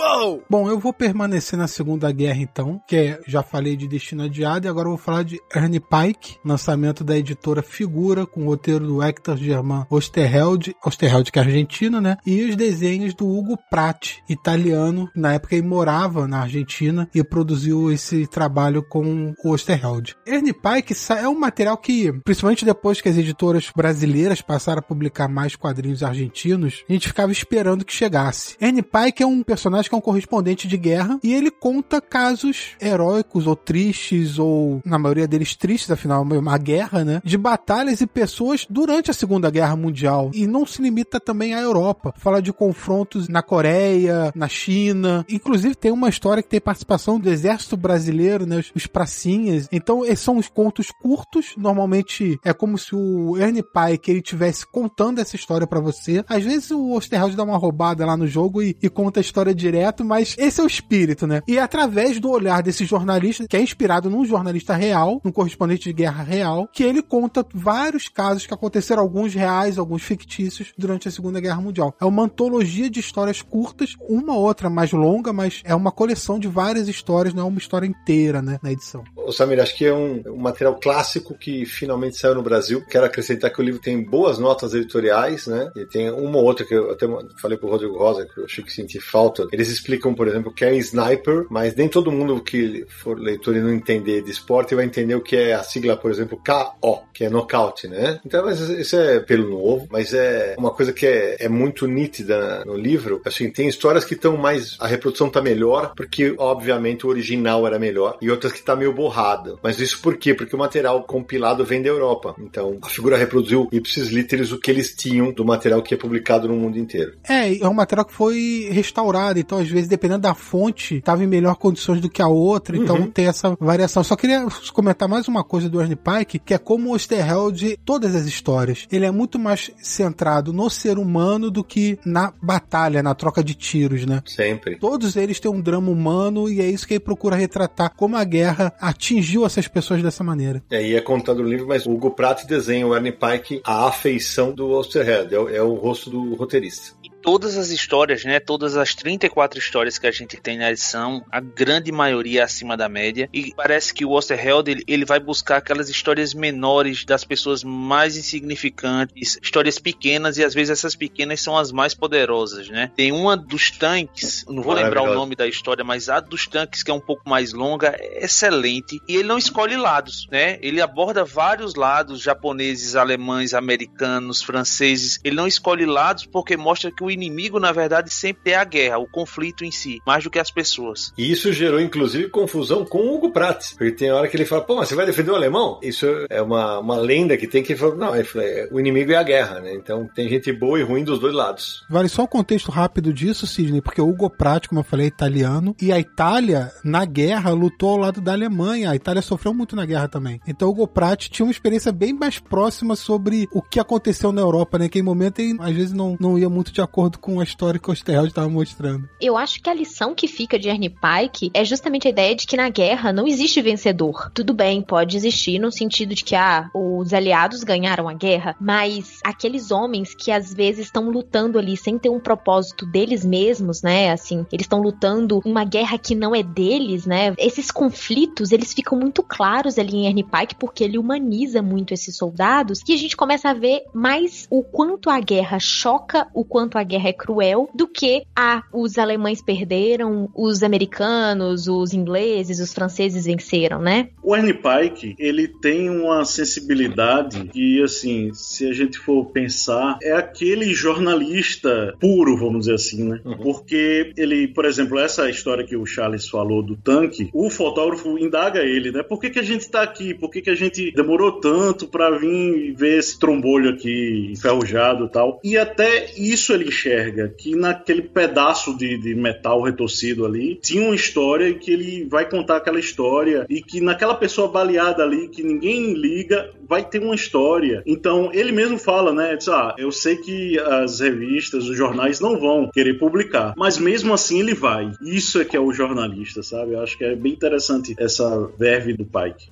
Bom, eu vou agora com um quadrinho que é uma agradabilíssima surpresa que eu tive do ano, que eu não esperava absolutamente nada. Aprendendo a Cair, do Michael Ross, publicado pela Nemo. Porque basicamente era para ser uma HQ institucional, porque a obra foi produzida para celebrar o centésimo quinquagésimo aniversário da Fundação Evangélica Nilke Road, um espaço na Alemanha onde vivem cidadãos com deficiência de diferentes origens. Gente, virou um álbum absolutamente tocante. Primeiro porque coloca como protagonistas pessoas que não costumam ter protagonismo, né? Né? Que são pessoas com deficiência mental. A HQ é uma lição de amor ao próximo. O Michael Ross ele passou dois anos convivendo com moradores do local. Isso é absolutamente vital, mas os personagens são fictícios, né? Mas uma das coisas que eu mais gostei da história é que não tem muita explicação. É o leitor que tem que preencher os espaços em branco que a história apresenta. Por exemplo, o protagonista da história é o Noel. Ele perde a mãe no derrame e tal, mas ele sonhava em reencontrar com ela em Berlim. Ó, Berlim aí de novo. Aí de um capítulo pro outro, ele tá maior de bigode. E não tem recordatório falando X anos depois. Você preenche, o leitor preenche. A arte tem uma pegada muito de cartoon, né? E tem momentos de cor que valem muito a pena ficar atento, especialmente numa, quando tem uma personagem chamada Alice, que ela gosta do Noel. Vale muito a pena ver. A edição da Nemo é muito boa, mas muito boa, super bem produzida. E é uma, uma das edições que foi uma surpresaça para mim no ano, porque é aquele negócio, ah, li sem esperar nada e encontrei uma grande HQ. Também gostei bastante do quadrinho, né? E, e também, para minha surpresa, você nunca espera tanto de um quadrinho feito por encomenda, né? Um uhum. quadrinho institucional. Mas o personagem principal, ele é, ele é muito bem construído, né? Os traços de transtorno psíquico que ele tem são claramente identificáveis. Então, o autor, ele, ele não procura, ele não precisa ser didático para explicar, o personagem por si só se explica e a gente acompanha a história dele ao longo dos saltos no tempo com muita atenção e você se afeiçoa muito fácil aos personagens. Eu acho um quadrinho de personalidade, né? E isso chama atenção porque a gente não esperava muita coisa e foi um lançamento que pegou de surpresa e pegou pelo coração também. Eu vou para um queridinho meu, que é o Árabe do Futuro. Eu sempre falo de O Árabe do Futuro, do quanto eu adoro essa série. O Riyad Satuf me encanta a cada volume com muita sinceridade, né? Ele sempre traz uma posição muito até parece distanciada mesmo da própria vida, né? Ele, é como se ele estivesse observando de fora as atitudes do pai. E nesse quarto volume, que foi lançado em 2020 pela Intrínseca, o Riyad Satuf vai narrar ali o início da adolescência, aquele período de transição em que ele tá deixando de ser um garotinho para ser um rapaz. E é interessante observar aqui que o Riad ele começa a ter uma percepção mais apurada para as coisas que estão acontecendo ao redor dele. Se nos primeiros volumes toda a perspectiva era muito sensorial, ele lembrava dos cheiros, ele lembrava dos lugares, mas nada era muito preciso, né? Claro que sim, ele conta a história com bastante clareza, mas ele trazia ali um, um relato muito mais sensorial. Agora parece que ele tá tomando mais consciência das coisas que estavam acontecendo ao redor dele, né? Nesse período em que ele tá amadurecendo. E aí a gente tem alguns temas como a relação dele com o pai, que já era muito problemática, né? Porque o, o pai do Riad é um ser dificílimo, eu diria até um tanto abominável. Um mala dos infernos. um mala dos infernos, boa. e a forma como o Riad, ele retrata o pai, e eu li uma entrevista dele, eu queria trazer isso porque eu acho uma questão muito interessante, é que o próprio Riad comenta que ele não era tão fã de autobiografias porque ele sentia que as pessoas, né, os autores de autobiografias, sempre davam uma passada de pano para eles ou para os próprios familiares, né, aliviavam um pouco essas situações. E eu acredito que essa forma como ele retrata o pai, como ele retrata toda a relação familiar dele, seja uma resposta a essa sensação que ele tinha lendo as autobiografias. É, Mari, esse é um quadrinho que eu gosto bastante. Acho que ele, ele também entra naquela categoria de ter um grande final. O final deste álbum é de falar assim: meu Deus do céu, cadê? Cadê a continuação, né? Que a régua fica muito lá no alto, porque, como você falou, o pai dele é retratado como um babaca, e, o pai dele vivia no mundo árabe, na Síria, enquanto a mãe vivia na França. E, aliás, eu, eu falei disso no Universal aqui em resenha, reforço aqui, pro leitor que pegar a obra, preste atenção, quando os personagens estão na França, os desenhos estão em azul, vermelho e preto. Quando eles estão na Síria, estão em vermelho, verde e preto, as cores das bandeiras dos dois países. Então, isso é uma, uma maneira que ele. Eu lembro quando eu contei, muita gente, caramba, eu não tinha percebido isso tal. Mas assim, o crescimento do Riyad Satuf como personagem aqui, né? Como você falou, já tá praticamente entrando na, na adolescência, e esse ir e vir dos países, cara, esse quadrinho tem aquele negócio de te apresentar uma realidade que a gente desconhece. A França não, mas e o mundo árabe? E do duelo que existe entre pai e mãe em relação às tradições, né? E até que ponto o amor aguenta. Eu também adoro o Árabe do Futuro, assim, aquele quadrinho que quando eu compro, quando eu recebo, eu leio imediatamente. E esse quarto volume, eu acho que foi o meu favorito, né? Assim, eu li num fôlego só e o final te deixa ansioso, esperando que lancem logo o próximo. Aproveitando, e vou falar minha próxima indicação, que é Degenerado, da Chloe Bruchador. Perdoe-me se o nome da autora não estiver correto, mas é o terceiro quadrinho lançado pela Nemo, que a gente fala aqui, coincidentemente, e é um quadrinho premiado em Angoulême, que conta a história de Paul e de Louise. São jovens, se conhecem, namoram, até que Paul é convocado para a Primeira Guerra Mundial. Uhum. Só que ele deserta, né? Ele, ele foge do conflito e ele reencontra Louise em Paris. Só que apesar de são e salvo, né? Né, ele termina condenado a ficar escondido, né, em um quarto de hotel, confinado. E aí tem até uma semelhança com outro quadrinho que a gente já falou, que é Destino Adiado, mas as semelhanças param aí, porque Paul tem uma ideia mirabolante para sair daquele confinamento, né, que é mudar de identidade. Ele resolve se disfarçar de mulher e assume uma nova identidade, né, Suzanne. E a partir daí o quadrinho ganha contornos muito mais ricos, né, porque a gente tem uma discussão importante sobre identidade de gênero, também dos traumas de guerra que o personagem sofrem, que interferem bastante nas suas atitudes e que mexem com a sua personalidade. Então a gente tem uma história, um romance barra drama poderosíssimo, né? Num quadrinho que faz a gente pensar depois, que fica reverberando na cabeça, que traz todos esses temas que são atuais, mas naquele contexto histórico que a gente não é acostumado a acompanhar. E a arte da Chloe é um desbunde, é espetacular. Então, esse é um dos grandes quadrinhos que eu li ano passado. É, eu gosto bastante, não piro tanto quanto vocês, mas é, a arte tem uma página em que o Poe ele é sugado por um espelho que é um show. É realmente um show. E a maneira como ela às vezes monta as páginas sem ter aquela linha, um entrequadro, né? Que delimita os quadrinhos, é realmente de tirar o chapéu. O que eu não curti tanto, porque talvez por ter lido o primeiro Destino Adiado, né? O começo, as histórias parecem muito, né? Eu falei, putz, pra mim era um Destino Adiado piorado. Mas quando tem essa virada da trama, do personagem passar a se vestir de mulher, a trama ganha uma força absurda, né? Eu gosto demais dessa parte. E a trama levanta um negócio que é interessante, que é o quanto as pessoas podem se descobrir sexualmente ao longo da vida, né? Porque o protagonista era até então um machão que acaba descobrindo outros prazeres do sexo e vice-versa. Acontece também com a parceira dele. Mas uma das coisas que mais me chama a atenção na obra, mais do que a transformação visual do Paul, é a transformação psicológica dele. Isso para mim é impressionante. Eu acho esse ponto também fascinante. Até ele instiga o leitor a querer saber mais sobre aquela história e lembrando que essa é uma história real, né? O, Degenerado é baseado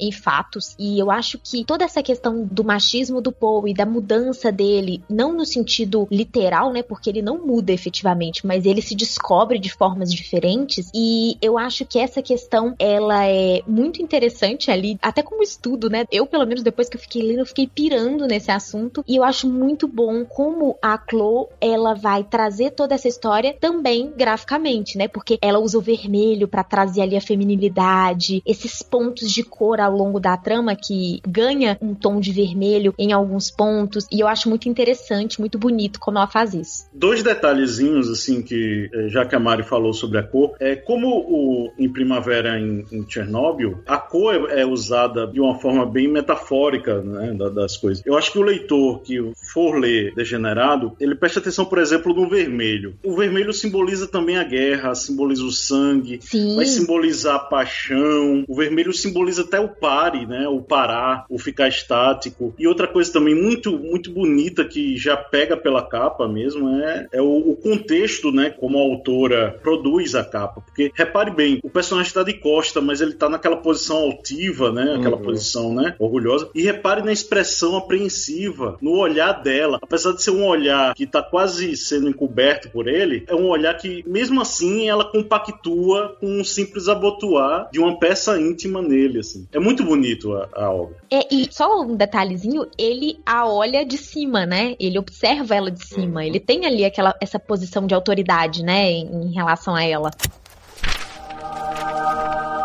Uou! Eu vou com.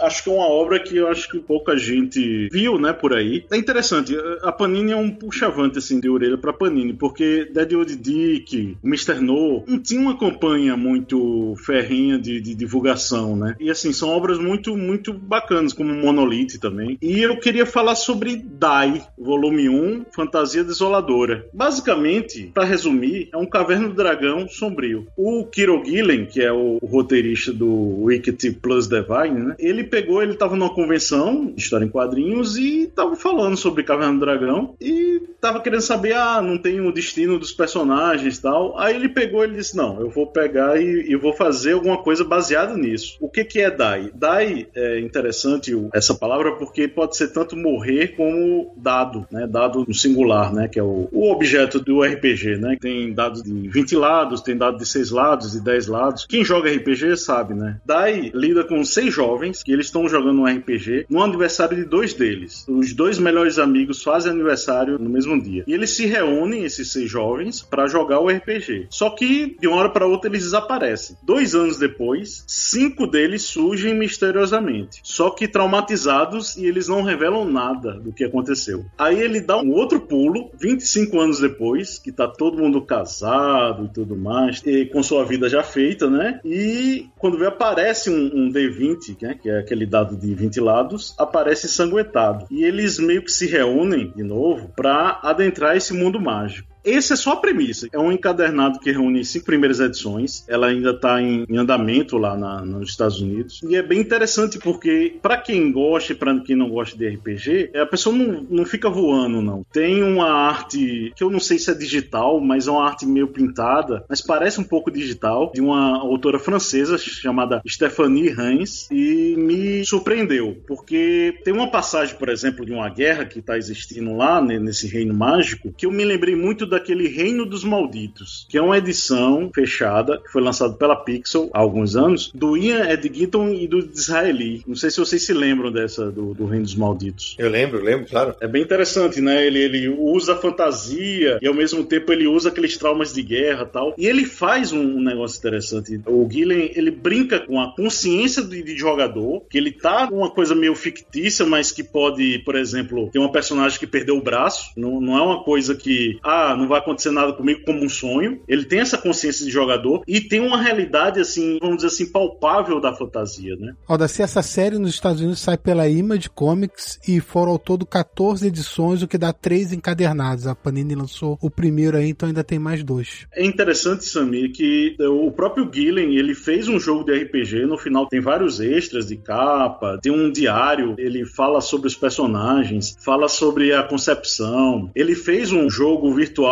de RPG que você pode baixar, sabe? É um jogo demo, né? Ainda tá em desenvolvimento e tal. E ele até coloca também inspirações, né? Não só o Caverna do Dragão, não só RPG, mas outras inspirações. Eu, eu confesso a você que no começo, eh, as duas ou três primeiras edições, parecia uma coisa morna, parecia que não ia decolar, mas depois da terceira, da quarta, ele faz uns ganchos muito interessantes que você prende a sua atenção e você fica até ansioso para o, o, segundo encadernado. Outra curiosidade interessante também é que na sessão em que os autores indicam livros, filmes, gibis, um monte de coisa, a Hans, a quadrinista, ela indica os Companheiros do Crepúsculo, do Burreon, que foi lançado pela Nemo alguns anos atrás e está fora de catálogo. Né? Bom, agora eu vou falar sobre Alan Moore, porque sou um grande fã do Alan Moore e se você parar para pensar, vai ver que em 2020 até que teve bastante trabalho do Alan Moore publicado no Brasil entre materiais inéditos, entre republicações. Eu contei rapidamente pelo menos 11 edições, dá quase uma por mês, mas eu queria falar especificamente sobre Histórias Brilhantes, publicada pela Mitos, que é uma antologia de histórias curtas do Alan Moore, varia ali até 10 páginas cada uma, onde ele fala de diversos assuntos diferentes, pegando um período grande ali da carreira dele, não é tudo de um período só. Então tem uma parte mais do começo da carreira, meio de carreira, outras mais recentes. E essas histórias, elas foram reunidas por Mark Sobel, que é um jornalista também, escritor, crítico, é historiador de quadrinhos. Então ele juntou essas histórias e apresentou na edição. E o interessante é que, além de você ver, eu não canso de elogiar no Moore, além de ver a genialidade do cara em histórias de 10 páginas, a variedade de temas que ele aborda, a variedade de assuntos que ele consegue desenvolver, os textos do Mark Sobel são incríveis para contextualizar, analisar. Você que gosta de quadrinhos, gosta de estudar quadrinhos, esses textos são pratos cheios. São críticas que realmente mergulham na história, trazem referências, trazem detalhes de como foi a produção, do contexto histórico, da época, das mensagens que o Alan Moore queria passar. Então, assim, é uma história que vai de, sei lá, 6 a 10 páginas e mais 6 páginas de texto do cara analisando e contextualizando cada publicação. Eu achei uma edição incrível, muito bem feita e eu não posso recomendar o suficiente, como eu gostei dessa edição. O Samir, eu lembro que quando eu comentei sobre ela no aniversário aqui em resenha, eu falei, ah, o pessoal que, ah, não, ah, quando tem muito texto eu não leio, então você foge, porque o grande barato está, é, como eu falei, ah, para mim nem todas as histórias são brilhantes, tem algumas que para mim só passam, tá? Mas a contextualização histórica que o Mark Sobel faz ao final de cada HQ, aquilo para quem quer escrever sobre quadrinhos, para quem quer ter canal de YouTube sobre quadrinhos, fazer podcast sobre quadrinhos, aquilo lá é aula. Ali você aprende muito mais sobre a história que você acabou de ler naquelas páginas. Então tem que ler aquilo sim. Eu, eu até vou reforçar aqui uma coisa que você falou, Sidão. Reforçar, mas assim, não leia, não leia, né? Leia o texto do Mark Sobel depois. Cara, é enriquecedor. E eu queria destacar, acho que são 10 histórias. Eu queria destacar 5. Pictopia, que ele faz uma alegoria sobre o mercado de quadrinhos nos Estados Unidos. Maravilhoso. Ótima história. A melhor, pra mim é a melhor. Tapeçarias, que ele fala sobre a indústria da guerra. O Espelho do Amor, que ele fala sobre relacionamento LGBT, a luta pelos direitos e o preconceito de outras pessoas. Eu sempre volto, que é uma. Eu gostei muito, que é uma história que o Alan Moore conta quando ele foi dar uma entrevista a respeito do lançamento de Do Inferno. E aí ele vai num pub, vai conversar com o jornalista e se vê de novo novo envolto aquele clima da era vitoriana, que as prostitutas frequentavam esses pubs, do Jack o Estripador naquelas vielas, e tem, faz ali uma. Ele relembra um pouco. Gosto muito dessa história. E isso é informação, e que ele divaga sobre o poder da informação e como ela é usada na sociedade. Muito interessante deixa a recomendação. E um bom trabalho editorial da Mitos nesse material. Bom, eu vou de quadrinho argentino agora, publicado pela Comic Zone, Sherlock Time, escrito pelo Hector Osterheld e desenhado pelo gigantesco Alberto Breccia. A história é simples, é um homem que compra um casarão que está amaldiçoado, entre aspas, né? E lá a vida dele é salva por um estranho, um intruso misterioso que é o Sherlock Time, que aí você vai descobrir que ele combate perigos do espaço e do tempo. É impressionante, para quem nunca leu Osterheld, faça favor a si mesmo e leia, por exemplo, o Eternauta, mas o Eternauta, o clássico, tá? O clássico desenhado pelo Solano Lopes, publicado pela WMF Martins Fontes, que essa é a melhor história do Eternauta. O homem escrevia ficção científica como poucos, e mistério também. Ele consegue te deixar aflito, são 11 HQs no álbum. A primeira é, putz, é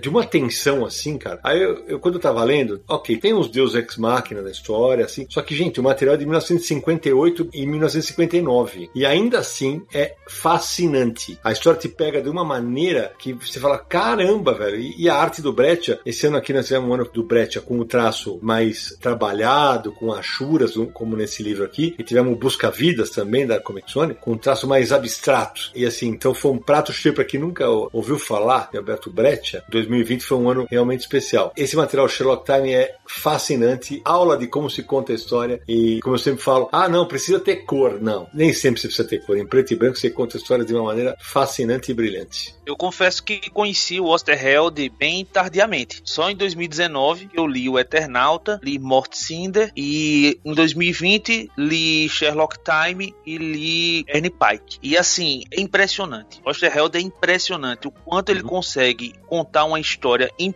pouquíssimas páginas. Ele pega um punhado de páginas e Sim. traz uma história poderosíssima. Sherlock Time, todas as histórias são acima da média, como nessas outras obras que eu falei. Então, é um quadrinho que realmente deixa a gente querendo ler a próxima história e a próxima história e sempre uma melhor que a outra. O material está bem produzido, tem um errinho ou dois revisão, mas é realmente um quadrinho que vale a pena ser conferido. Eu concordo muito com vocês. Quando eu comecei a ler, eu já fui assim pensando, nossa, 1950, né? Será que ficção científica, esses temas assim vão funcionar ali? Eu fui completamente surpreendida. Eu fiquei muito impressionada com a habilidade do Osterheld de conduzir as histórias e de inovar também, né? A gente tem que pensar que não existe Star Wars, que não existiam uhum. né, outras obras de ficção que nem hoje é muito mais fácil fazer ficção, né? É claro que as boas ficções elas surgem independente do tempo, mas eu queria deixar essa observação que mesmo leitores mais jovens como eu vão ficar fascinados com a habilidade do Osterheld de contar uma boa história.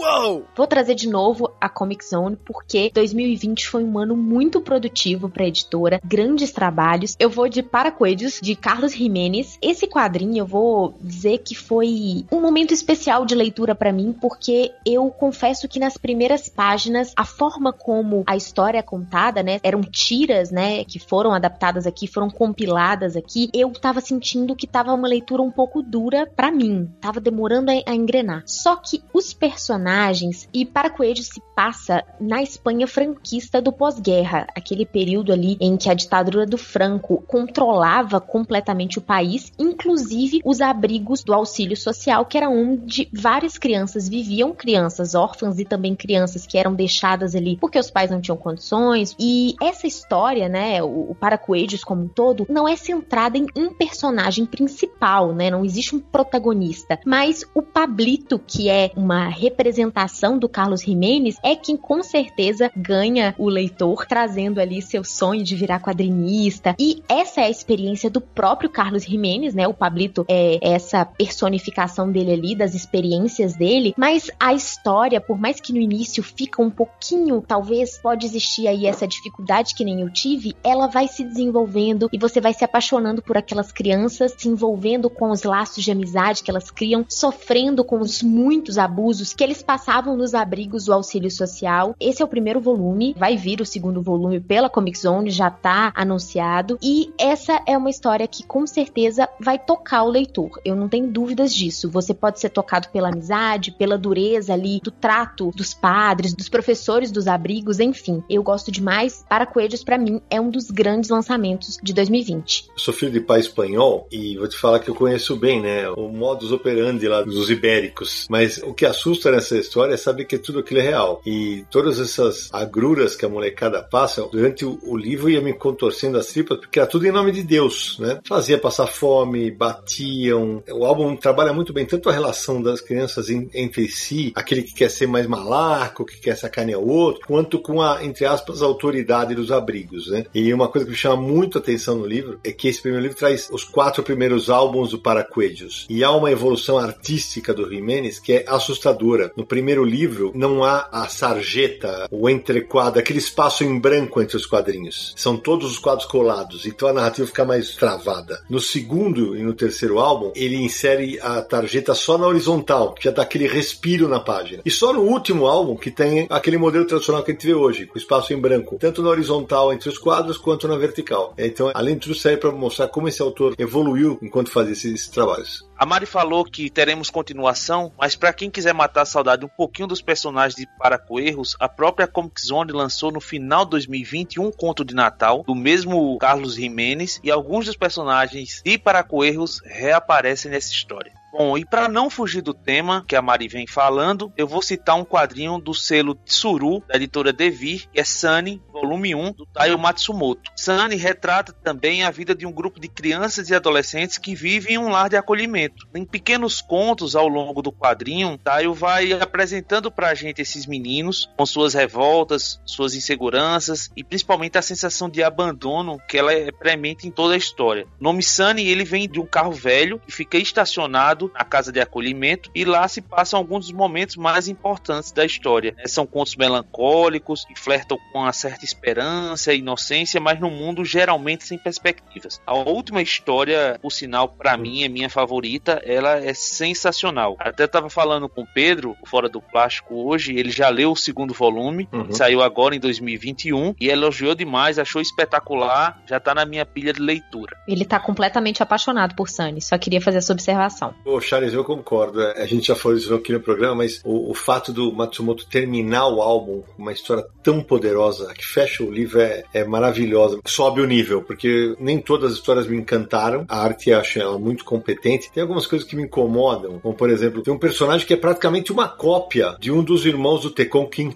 que era o, o preto e branco. Eles são muito parecidos, inclusive visualmente falando, naquela pegada de ser mais bobinha e tal, mas ainda assim, cara, é um material muito bacana bacana. Tava ansioso para ler o segundo. Já também promovi na pilha depois do comentário do Fora do Plástico. Bom, eu vou de Grama, né? Que é um quadrinho lançado pelo Pipoque Nankin. Grama é um manhua, não é mangá, é manhua. O que é manhua? É uma denominação dos quadrinhos coreanos, né? É o primeiro manhua da editora e é um quadrinho biográfico. É, a autora, que é. Eita, é, aqui vai ser.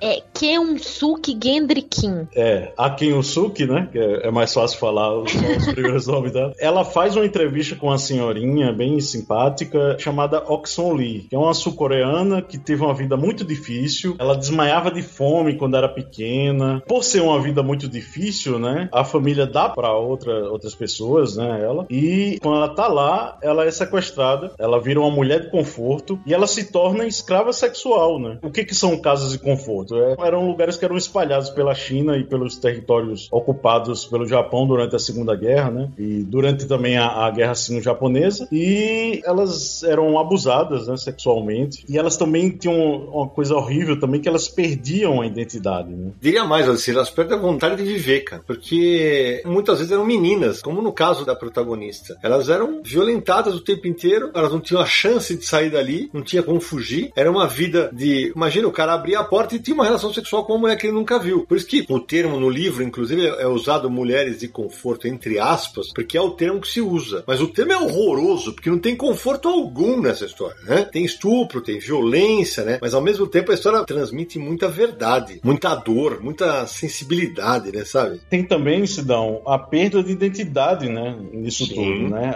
As meninas, quando elas chegavam na, nas casas de conforto, elas recebiam nomes japoneses. Elas uhum. não podiam conversar em coreano. Então tem todo esse essa censura, né? Elas eram tolhidas, né? De total liberdade com tudo, né? E a história é muito pesada, ela também é muito sensível. A autora, ela usa umas pinceladas muito delicadas. Ela sabe muito bem usar os espaços em branco na composição das páginas. E é também interessante notar que ela aborda também essa questão de abuso sexual com muita sensibilidade. Mas mesmo assim, não deixa de ser perturbador. Sim, é isso que eu queria até perguntar para a Mari, porque, e, de novo, aí entra a questão do, do contexto histórico, né? Essa é uma obra recente, né? A maneira que é brutal como ela mostra as violências sexuais é uma maneira muito menos escancarada, mas tão dolorida quanto. Claro, porque hoje a gente sabe que não se mostraria como se mostraria nos anos 90, por exemplo, né? Então, é o que eu digo, a arte da obra para mim nem é tão brilhante, mas na narrativa é muito boa. O que você achou, Mari? Eu acho que um dos grandes méritos de Grama é justamente isso, a forma sensível como aqui um Suki Gendrikin traz, né, essas situações, e eu acho que também tem um respeito àquela mulher, né? Hoje ela é uma vovó, ela é uma senhorinha uhum. de mais de 80 anos, então acho que existe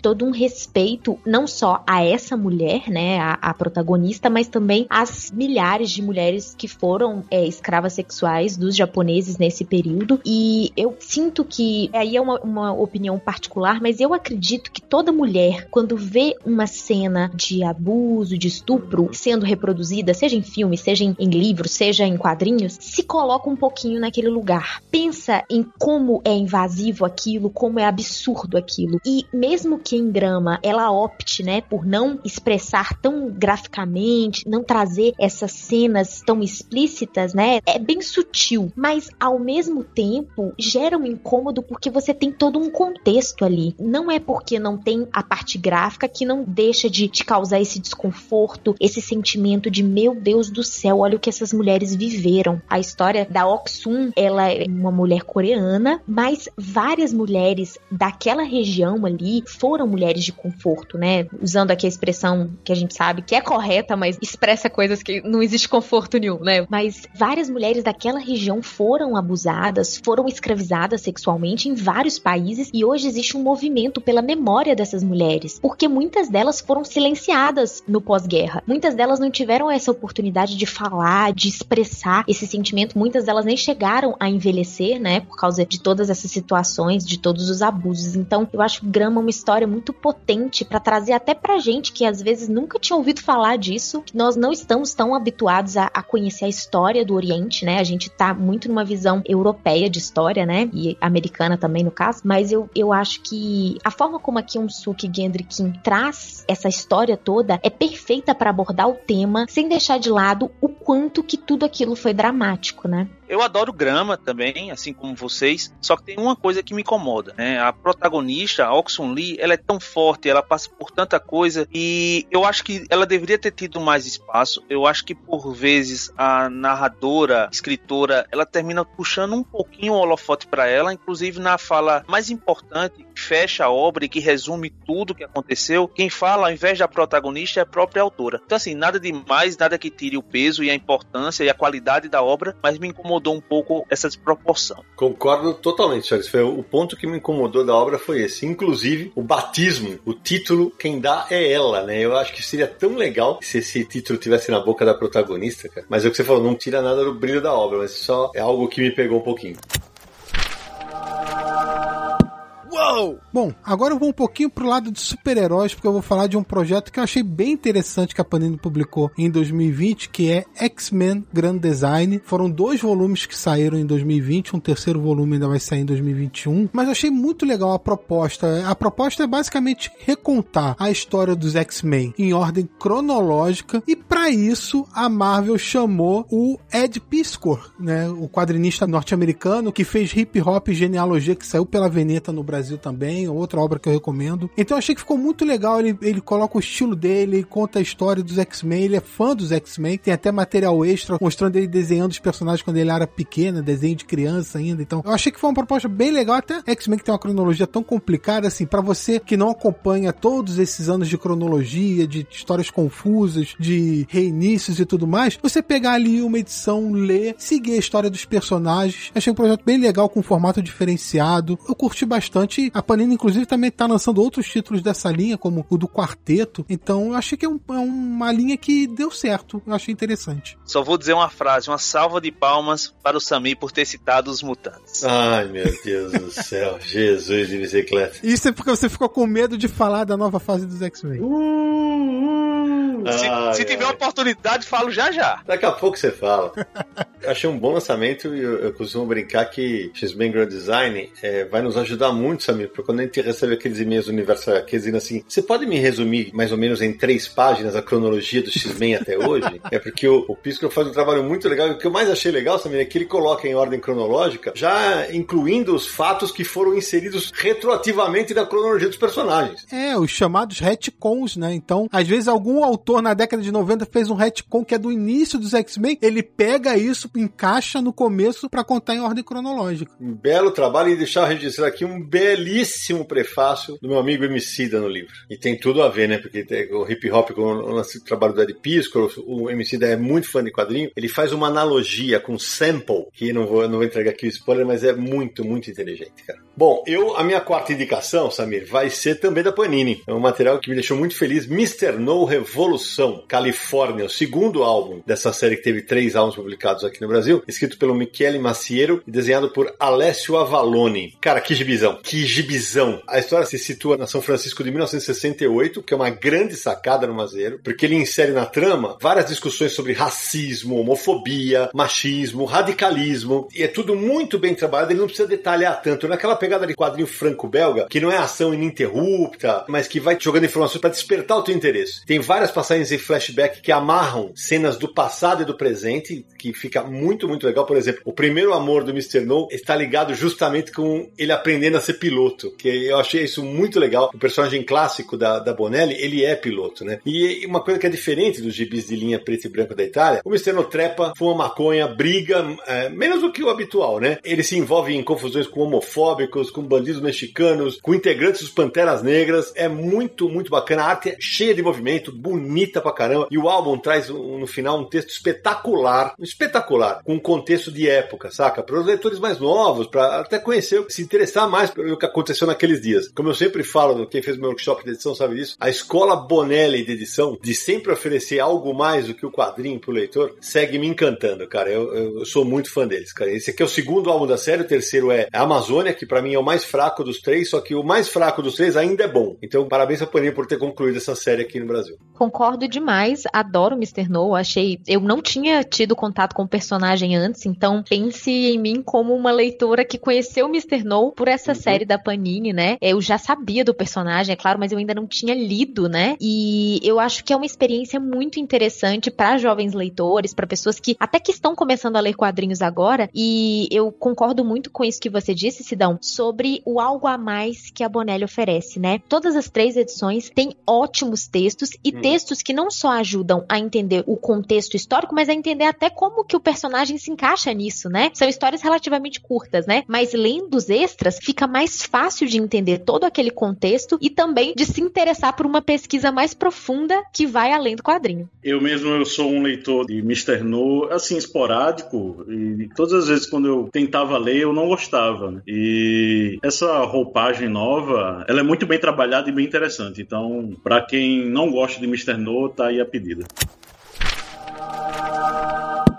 Uou! Bom, gente, como a gente tá chegando perto do final do programa, é o seguinte: nós vamos fazer mais uma rodada de indicações aqui comentadas e depois a gente faz aquele pinga-fogo com obras que merecem menção honrosa, só citando título, autor e editora. Vai lá, Mari, para sua última indicação. Beleza, para fechar então, O Príncipe e a Costureira de Jane Wang, publicado aqui no Brasil pela Dark Side. Essa é uma história super divertida. Eu gosto muito da forma como a Jane Wang conduz toda a trama e é uma história sobre uma costureira, a Frances, e um príncipe, o Sebastian. Sebastian. Os dois vivem em Paris no início da era moderna e mesmo com o um abismo social que separa os dois, ela costureira e ele príncipe, uma coisa une esses dois jovens, o amor pela moda. E é muito interessante a forma como a Jane Wang traz um príncipe crossdresser pra trama. E eu acho que isso é um ponto alto, mas não é só isso. A história vai muito além porque fala sobre identidade, relações familiares, fala sobre amizade, enfim. Um quadrinho que eu indico principalmente para leitores mais jovens, né? É um bom quadrinho para adolescentes, uma boa leitura garantida para todo mundo. Ô Maria, vou te contar que eu fui surpreendido nessa leitura. Quando começa o livro, eu achava que o príncipe, ele era gay. E Sim. foi uma baita surpresa, cara, porque é, eu até falei com vocês, esse álbum deve ser uma leitura absolutamente libertadora para as pessoas que continuam, entre aspas, no armário, né? Que obra bacana, cara, que obra inclusiva. É, tem uma fala do regente, o pai dele no final, sobre reis e shoppings, que é, é de tirar o chapéu, cara. É excelente. Aquela fala é sensacional. E outra coisa, Sidão, é que é uma história simples, né? Mas trata de temas muito importantes e com muita sensibilidade, né? Não é porque é simples que é jogado ou que não tem uma profundidade nesse sentido, né? Esses temas, igual essa questão mesmo do príncipe não ser gay, mas ser um apaixonado por moda e de ser um crossdresser, é muito interessante. Aliás, Mário, você falando sobre isso, esse quadrinho é um quadrinho voltado para um público mais jovem, assim, adolescente, um leitor mais jovem. Você falou que não é muito elaborado, assim, é mais simples. Eles não se aprofundam nos temas de uma maneira séria, voltada a um público adulto. É uma leitura para um pessoal mais jovem mesmo, né? O estilo da arte também ela é mais voltada a isso. Então, assim, é realmente uma história que aborda temas importantes, mas que é abordada de uma maneira mais leve, entre aspas, até para uma leitura mais leve dos leitores mesmo, de um público jovem. É exatamente isso, Samir. Eu acho que é mais leve, mas não menos relevante. E até para deixar pontuado aqui, Samir, porque eu, eu falei de algumas coisas que me incomodaram em algumas edições do ano, eu quero fazer um elogio aqui rasgado para essa edição da, da Dark Side, porque eles terem colocado uma fita métrica de lombada e um papel de costura na guarda é uma sacada design espetacular. É incrível, é genial.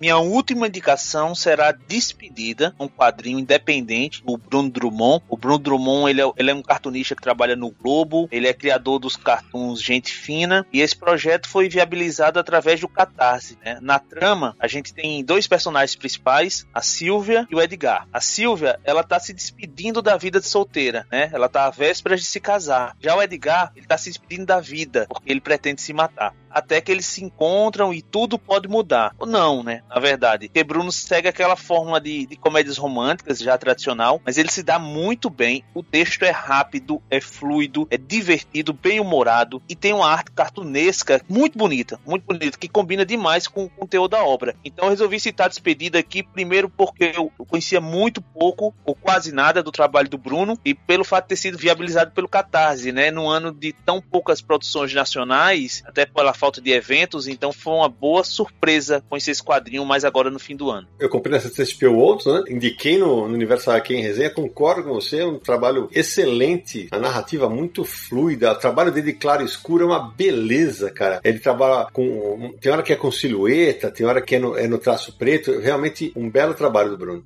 Bom, minha última indicação é Monolith, que saiu pela Panini, quase imperceptível. Eu me lembro que o Sidão foi um dos primeiros, acho que foi o primeiro, na verdade, né, a falar sobre essa obra. Uhum. E eu confesso a você que eu vi a capa, a capa é bonita, mas eu pensava que era um, uma adaptação de videogame. Foi lançado pela Panini, né, escrito por Roberto Recchione é, e Mauro Uzeu. E ele é desenhado por um carinha que ele só coloca as letras, é, as iniciais, é LRNZ. É o que é que é Monolith, né? Monolith é um carro ultramoderno, tipo uma super máquina, é um dos mais seguros e um dos mais resistentes assim do mundo, assim, é quase um, um cofre de quatro rodas, né? E tem uma mulher que ela, ela se chama Sandra, ela recebe do marido é, um desses, né? E depois de uma briga entre eles, ela coloca o filho pequeno no carro e foge. É, fugindo, ela, ela desabilita algumas funções do carro tal, só que dá um problema atrás do outro que ela termina saindo em pleno deserto, ela sai do automóvel e ele se fecha para ninguém abrir com o filho dentro. Pode Ou crer. seja, uma situação assim de urgência e ao mesmo tempo de tensão, que é uma sequência atrás da outra, assim, que você fica tenso. É um gibi que tem uma premissa bem interessante, né? Apesar de ter uns clichês parecidos até de cinema e tal, mas isso não apaga o interesse pela leitura, certo? O ritmo é muito bom. Na reta final a coisa se apressa um pouco, é, até fica forçado em alguns momentos, mas foi um projeto muito bacana. E o interessante é que ele andou junto com uma adaptação de cinema. É que se Sami puder, ele pode até linkar aí o trailer do, do filme, né? É um filme que, infelizmente, por ser um filme italiano tal, é da Bonelli, né? É outra coisa que eu não atentei. É original da Bonelli lá na Itália. E por ser um filme europeu tal, ele, ele não veio pro circuito daqui, né? Eu não sei como é que ficou, né? Pode assim, dia 22 de março eu postei sobre esse quadrinho. Foi o, me- o primeiro quadrinho digno de lista de melhores do ano que eu li em 2020. Eu falei, "Ih, o ano vai ser ruim. Tava bastante enganado porque depois a coisa andou. Pra mim lembra muito um filme clássico, Encurralado, do Steven Spielberg, né? E a trama realmente é angustiante. Vocês sabem que eu não sou muito fã de final aberto, mas aqui o final aberto faz todo sentido. E tem uma coisa que, como eu sou pai, né? Tem hora que eu tava lendo que eu falava, meu Deus do céu, o que que eu ia fazer? E tem um momento da arte do LRNZ, que é uma hora que a, protagonista leva uma picada de cobra e o veneno tá agindo no corpo e ele muda a arte pra uma pegada meio Moebius. Cara, é uma aula de quadrinho. Realmente vale muito a pena conferir. Já falei dele no, no Universo aqui em resenha. Gosto demais desse quadrinho. Não é a primeira vez que tem esse projeto, assim, que anda junto, no caso, o quadrinho com a adaptação de cinema, né? A gente já viu filmes e livros como 2001 e A Profecia, por exemplo, eram livros que foram feitos praticamente junto com os filmes. A 2001 mesmo foi feito bem antes do filme, mas no mesmo ano, né? Ah, Não é uma novidade, vamos dizer assim, né? Esse projeto. Bom, para fechar as minhas lembranças aí dos destaques de 2020, eu vou falar de uma adaptação em quadrinhos, porque eu vou lembrar de 1984, o quadrinho baseado no, no livro 1984, né, pelo George Orwell, e essa adaptação foi feita pelo Fido Nest, brasileiro, quadrinista brasileiro. Essa obra saiu no Brasil e em outros países do mundo simultaneamente, né? Saiu em português, inglês, espanhol, enfim, é uma adaptação oficial, autorizada pelos detentores dos direitos da obra do George Orwell e que inclusive entrou em domínio público agora. Então eles publicaram justamente nesse período final aí que ainda mantinham os direitos sobre o trabalho original. 1984 se passa em um mundo distópico, né, com um governo totalmente totalitário que controla a população de todas as maneiras possíveis e imagináveis. É, há muito tempo que essa obra é mencionada e é influente em trabalhos de diversos autores, no cinema, nos quadrinhos. Até a Apple já fez um comercial de computador baseado nesse livro. E eu achei a adaptação muito boa, achei a arte do Fido incrível, é, a- o estilo que ele coloca, as cores usadas, tudo dá um sentimento de, de controle, de claustrofobia, de você estar sendo vigiado, de neurose, né? Porque você fica. A população, alguns até ficam neuróticos, assim, com o que, que tá acontecendo, o tempo todo estão me vigiando. E é muito engraçado a gente ver uma obra dessa saindo é, num período tão conturbado que a gente tá vivendo hoje em dia também. Então acho que o, o timing também foi muito bom para a publicação da graphic novel. Concordo muito, Samir. Eu acredito que a relevância de 1984, a gente não precisa nem comentar sobre isso, né? É uma obra extremamente relevante para qualquer momento, mas para o momento de hoje, né? O, o que nós estamos vivendo hoje, e isso não tô falando só de Brasil, mas no mundo, né? E eu queria destacar que é uma obra que tem uma quantidade maior de texto, né? Se você não tá acostumado a ler quadrinhos com muito texto, talvez você vá se assustar aí. E a minha relação com a obra, ela foi sendo construída aos poucos, porque no início eu estranhei um pouco essa quantidade de texto. Às vezes o, o recordatório,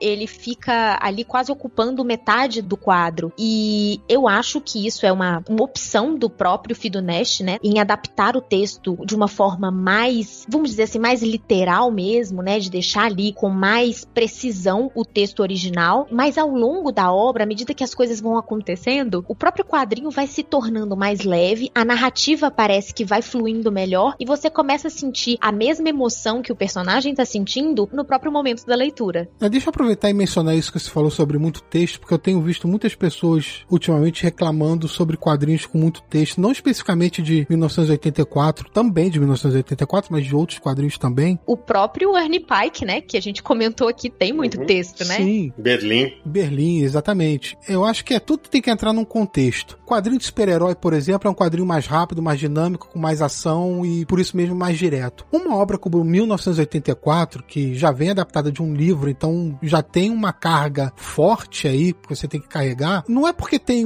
muito texto que ele tá enchendo linguiça ou que ele tá se repetindo. Gente, é quadrinho, tem texto, entendeu? Então, pô, no caso de 1984, você tá adaptando um livro e você tem que apresentar um mundo que é totalmente estranho para quem tá lendo. É uma realidade distópica que o autor criou. Então ele tem que mostrar as bases desse mundo, como que ele funciona. E isso eu acho até que funciona muito bem no início. A parte que tem mais texto é justamente o início, porque é quando ele tá apresentando tudo. Ele tá apresentando todos os conceitos. Então tem mais texto mesmo e até o leitor fica angustiado com aquilo, né? Porque você tá vendo aquele negócio, quanta coisa que tá acontecendo, isso aqui é, te absorve na leitura. E à medida que você terminou de apresentar e aí entra na história, porque você segue um personagem específico durante a história, aí a leitura se torna realmente mais fluida, porque aí você acompanha os acontecimentos. Mas você precisa ter a apresentação daquele mundo, né? E aí realmente tem uma carga maior de texto nesse início. É, porque no início, o Winston, né, o, o personagem principal, ele não conversa com ninguém, né? Ele fica ali fechado nesse mundo opressivo, né? Em que se passa a história, né? Nessa ditadura, vamos dizer assim. E à medida que a história vai avançando e ele vai tendo outros contatos e ele vai mudando a visão dele, né? Se abrindo mais, a história justamente começa a ficar mais fluida, começa a ter mais diálogos, né? Ah, eu não terminei de ler o livro até a nossa gravação. Me espanta realmente essa. Eu fico incrédulo com algumas coisas. Ah, não, tem muito texto.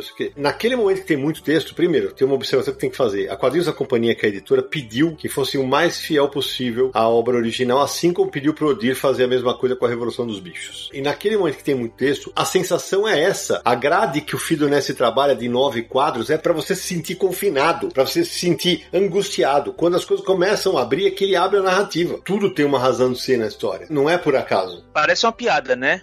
Leitor reclamar de ter que ler. Pois é. Bom, então eu vou encerrar eu tô com um monte de coisa aqui para falar, mas assim, eu vou encerrar os meus destaques com um quadrinho nacional para o qual eu fiz um texto de quarta capa. Ele é meu autor, ele é meu amigo, ele é meu afilhado e ele é um grande quadrinista. Vitor Cafagem, Valente por Você, publicado pela Panini, o sexto e último livro do simpático cachorrinho. Ele fecha a saga do Valente de uma maneira espetacular espetacular, porque assim, até por ser muito amigo do Vitor, eu sabia qual era o final do Valente. E aí, quando eu tô lendo, quando ele me manda o PDF para fazer o texto pra quarta capa, eu falei, epa, como assim? Ele teve muita coragem, eu não vou dar spoiler, porque é um livro de tiras, né? Então tem muita coisa acontecendo, mas tem uma cena que eu, eu ria sozinho, porque a maneira como o Vitor conduziu o último interesse romântico do Valente nesse livro é sensacional. Na hora que há uma revelação, a tua vontade é, eu não sei se você abraça o Valente, se você chora do Charlie Brownismo dele, é, porque é realmente impressionante o que ele faz. E o final é muito corajoso. O Victor foi muito corajoso. E esse sexto livro, para mim, é uma prova daquele negócio de que o personagem ganha vida própria na cabeça do autor. E o Victor sabiamente ouviu o Valente e deixou o Valente andar com as próprias pernas. Concordo com você, Sidão. Eu acho que é um fechamento belíssimo. Na verdade, os livros, toda a série de Valente, ela é acima da média, né? Uhum. A gente sempre fala isso, mas esse final realmente é, parece aquelas cápsulas que levam a gente para outro tempo para outro lugar, a gente se vê cantando as músicas que o Valente ouve, é, hum. é, pensando nas coisas que o Valente fazia e que a gente fazia também. Então a, a, geração que cresceu no final dos anos 80, nos anos 90, se identifica demais com o personagem, com os dilemas. Eu acho que o final ele é surpreendente, ele é comovente e ele é delicioso. E que pena que é o final. Eu leria mais dezenas de volumes de Valente. Uou! Bom, sério, então estamos aqui com 25 indicações espetaculares para o ano, só que tem muito quadrinho bom que ficou de fora. Então, como nós temos um rabicho de programa aqui, agora é o seguinte: menções honrosas ou que poderiam estar na lista, mas que por uma questão de escolha acabaram não entrando. Nós vamos citar a obra, o autor e a editora. E aí cada um vai falando uma e passa para o outro, e se acabar de um, a gente continua. Vamos nessa? Vai, Mari! Vambora! Mal Caminho, do Simon Hanselman, publicado pela Veneta. Na minha lista não entra de jeito nenhum nenhum. Mas na minha entra fácil, Mari. Entra fácil na minha. Não, para mim é abaixo da média. É um quadril que não fala comigo de jeito nenhum. É um negócio que é depressivo. É um negócio depressivo. Não sei se porque eu li durante esse ano, achei depressivo. E eu, bom, eu não consigo rir como vocês riem daquele quadrinho. Mas tá feito o registro aqui. Importante tá aí. Vai, Shalom. Eu vou evitar polêmica e vou falar um que todo mundo adora, eu sei. Busca Vidas, do Carlos Trilho, do Alberto Breccia, que saiu pela Comic Zone. Bom quadrinho. Mas eu não curto tanto sua arte do Brett é nesse daí. Eu não curto essa arte mais abstrata. Vai, Aldaci. Olha só, eu vou de Carniça e a Blindagem Mística, do paraibano Chico. É a primeira parte de três. Essa aí, ele, o que, que o Chico faz? Ele pega, assim, como um bom artesão, ele pega várias, vários fragmentos de jornal, de livros, ele costura em uma coxa de retalhos sobre o cangaço. Muito ótimo. Pode pegar. É independente, tá? Eu quero aproveitar então para fazer um registro, porque a Devir está terminando a publicação de Estranhos no Paraíso, e em 2020 foram dois volumes publicados pela Devir, de uma fase inédita no Brasil. Esse título já foi publicado e cancelado outras vezes, e aí nesse ano chegou uma fase que era de histórias inéditas, finalmente. Então, Estranhos do Paraíso do Terry Moore é uma obra que eu tenho muito carinho, que eu gosto muito, sempre gostei, e finalmente estou vendo completa aqui no Brasil. Achei que valeu o registro. Ótimo. Eu vou num quadrinho da Dark Side, que eu também comentei no aniversário aqui em resenha. Mamãe está com câncer, do Brian Fais. Uma história que me tocou. Eu não tive ninguém com câncer na família, mas ele foi desenvolvendo a história enquanto ele contava que a mãe estava com câncer. Baita quadrinho. Gostei demais. Eu vou de A Odisseia de Hakim, do Fabiano Tomé, publicada pela Nemo. Eu vou de um quadrinho que surgiu na hora certa e apesar da chuva aqueceu o coração, que é Cascão Temporal do Camilo Solano, publicado pela Panini. Vou falar de Fala Maria da Script, um quadrinho do mexicano Beth, publicado no Brasil. Primeiro título internacional da, da editora Script, que normalmente costuma publicar quadrinhos nacionais.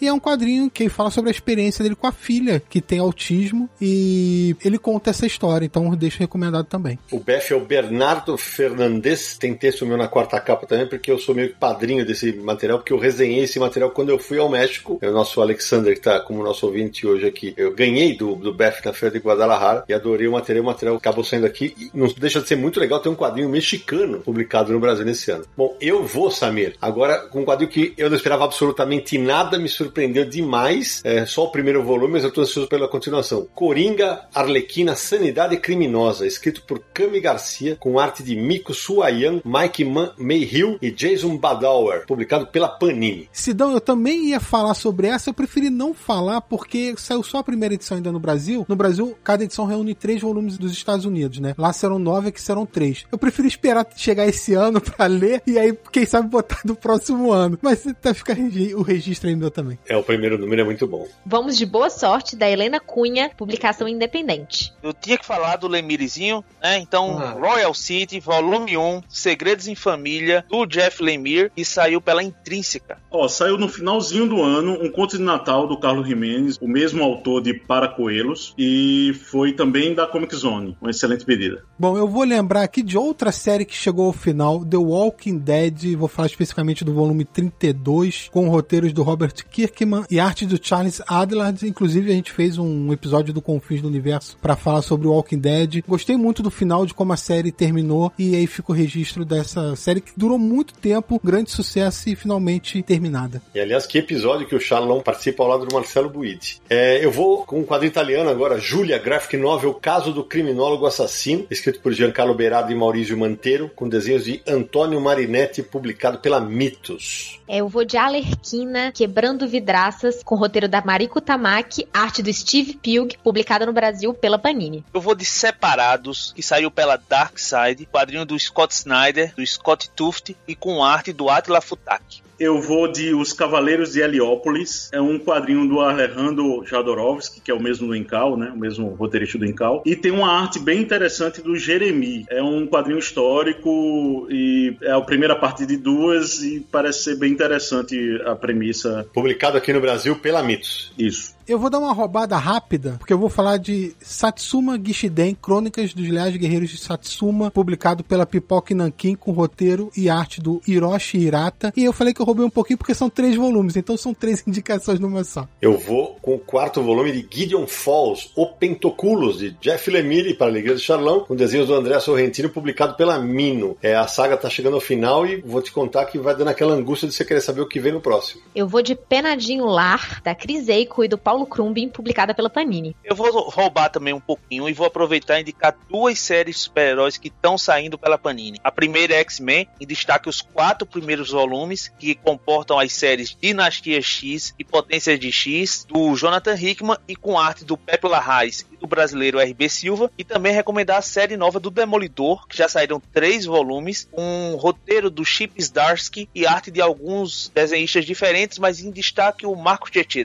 saíram pela Panini. Eu vou aproveitar, então vou entrar aí no embalo do selo Black Label aí da DC, porque tem umas coisas que estão me chamando a atenção, que estão saindo. E eu vou citar a minissérie Arlequina Arlene. Achei que foi uma, uma recontagem bem interessante da origem da Arlequina. Tem roteiro e arte do Stepan Sevic e foi publicado pela Panini. Bom, eu vou com o quadrinho nacional Os Donos da Terra, escrito por Daniela Fernandes Alarcon e desenhado por Vitor Flynn Paciornik, publicado pela Elefante, que foi dica da Gabriela Borges no nosso universo aqui em resenha, Gabi do Mina de HQ. Eu vou de A Gangue da Margem Esquerda, do Jason, publicado pela Mina. Outro quadrinho nacional, O Filho Mal, da Carol Sakura e do Valquir Fernandes, que saiu agora no fim de ano, projeto independente e um quadrinho para ser conhecido. Eu vou lembrar do projeto Narrativas Periféricas da editora Mino, dando aí a primeira chance para autores iniciantes. Eles até passaram por workshop, tiveram toda uma produção supervisionada pela própria editora e foram seis edições: Crianças Selvagens para todos os tipos de vermes,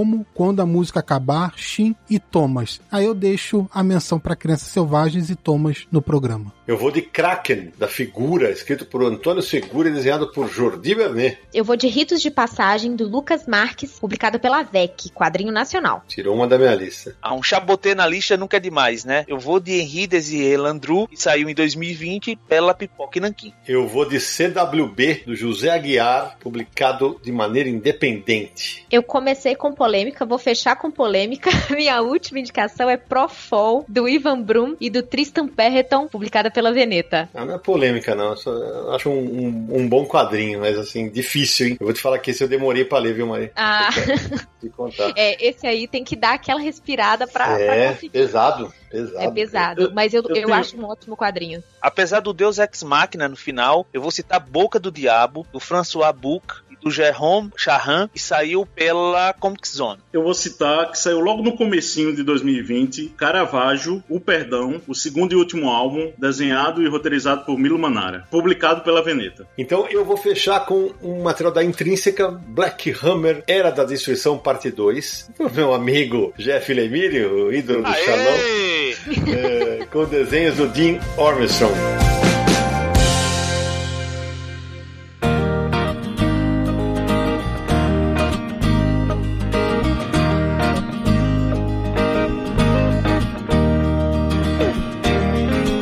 Fechamos um de quadrinhos. Samir Daliato, quanta coisa, meu amigo. A rufa. Então, agora, enquanto o pessoal começa a fazer a conta de quanto vai ter que economizar para comprar tudo isso, Samir Daliato, quem quiser encontrar o Confins do Universo nessa internet de tantos lançamentos de quadrinhos, como é que faz? Já comecem a anotar aí as suas leituras para esse episódio de 2021 aí, porque vai falar muito quadrinho também. Bom, para encontrar todos os episódios do Confins do Universo, acesse podcast.universohq.com. Mais de uma centena de episódios do Confins para você se deliciar ouvindo onde você quiser. Também estamos lá no iTunes, é só buscar por Confins do Universo, ou também, claro, no Spotify, no Deezer, streams de música, você vai encontrar o podcast Confins do Universo. Em todos esses feeds é só assinar lá para receber toda vez que tiver um novo episódio. O episódio é quinzenal, sempre às quartas-feiras. Para mandar uma mensagem pra gente por e-mail, podcast@universohq.com ou uma mensagem de áudio por WhatsApp, DDD 11 94583 5989. E não esqueça de acessar o Universo HQ, www.universohq.com para ver notícias, resenhas e muito mais envolvendo aí todo o universo dos quadrinhos. Nos siga nas redes sociais, Universo HQ no Facebook, no Twitter e no Instagram. E também lembrando nosso canal no YouTube, youtube.com barra Universo HQ, toda segunda-feira a live Universo HQ em resenha e que a gente faz justamente isso, a gente resenha quadrinhos. A gente fala de lançamentos, o que a gente achou da leitura e a gente faz lá uma crítica ao vivo com vocês sempre participando, mandando mandando as suas opiniões pra gente. Para finalizar, Sidão, lembrar a nossa campanha no Catarse, catarse.me barra Universo HQ. Torne-se um apoiador também e nos ajude a fazer o Universo HQ e o Confins do Universo. Por falar em apoiador, vou pedir para o Alexander abrir o microfone para se despedir. Alex, obrigado você ter, pela paciência de ter ouvido essa gravação tão longa e espero que você tenha curtido essa adorável loucura. obrigado, obrigado Sidão, Samir, Mariana, Charles, meu editor Aldaci. Foi uma honra participar desse podcast, foi muito legal. Foi muito legal também fazer parte desse, pelo menos desse pedacinho de sucesso que é o Universo HQ, que é o Confins do Universo. Muito obrigado. Vale a pena mesmo ser apoiador. O grupo do Telegram é insano e é muito bom. Muito obrigado pela oportunidade. Valeu demais. Mariana Viana, minha querida, mais uma vez presente ao Confins do Universo, mais uma vez um episódio de Melhores do Ano. Brigadaço por você ter participado conosco e ter trazido tantas dicas bacanas. Eu que agradeço pelo convite, é sempre muito bom estar aqui com vocês, é sempre um prazer imenso. E só para deixar o meu jabazinho final, confira lá o Fora do Plástico. Se você ainda não seguia no Instagram, vai lá no arroba Fora do Plástico. É isso aí. Charles Lucena, meu amigo, muito obrigado mais uma vez. Você virou habituê do Confins Universo, mas foi muito bacana mais essa participação. Vocês saberem, o Charles pede para participar desse episódio aqui, viu? Exatamente, mais do que um prazer, eu me sinto obrigado a vir desses melhores do ano. Adoro participar desse programa. Obrigado, Sidão, Sami, Mari, Aldaci, Alexander aí que teve a paciência de acompanhar a gente na gravação. E eu vou adiantar que ontem eu já li o quadrinho a ser batido em 2021. Vou dar uma dica, saiu pela Poc Nankin. É, rapaz, eu vou dizer que ele escreveu essa dica em traço de giz, mas tudo bem. Aldaci Júnior, meu amigo, muito obrigado por tantas indicações desse programa. Obrigado pelo convite, Sidão Sami. Sempre é um prazer, meus amigos. É, meu amigo Charles, minha amiga Mari. Sempre é ótimo gravar e estar com vocês. E eu estendo também a nosso amigo Alex, né, que, é, que ficou nosso ouvinte nessa edição. E um abraço também para os nossos amigos do Telegram do Universo HQ. E até a próxima, né, com muito mais gibis. Samir Daliato. Primeiro, agradecer ao Alexander Lobo aí por ter acompanhado essa gravação conturbada. Obrigado pela paciência e aqui representando né, nossos apoiadores. Muito obrigado, Alex. E o pessoal, enquanto vocês estavam aí falando, eu já estava abrindo a planilha aqui porque já estou fazendo anotações pro ano que vem, porque o episódio vai pegar fogo também. Assim é que se faz. Bom, eu termino agradecendo a todo mundo que apoia nosso trabalho no Catarse, o Alex, a Mário, o Aldacio, o Charles, Samir, Sérgio Naranjo que não estão aqui hoje. E lembrando que em 2020, com tanta dificuldade, como vocês ouviram agora, a gente teve um ano e tanto para os quadrinhos. Tomara que em 2021 a dose se repita, mesmo sabendo que não vai ser fácil para o leitor acompanhar os lançamentos com os preços que estão por vir. E a gente se encontra no próximo episódio de Confins do Universo!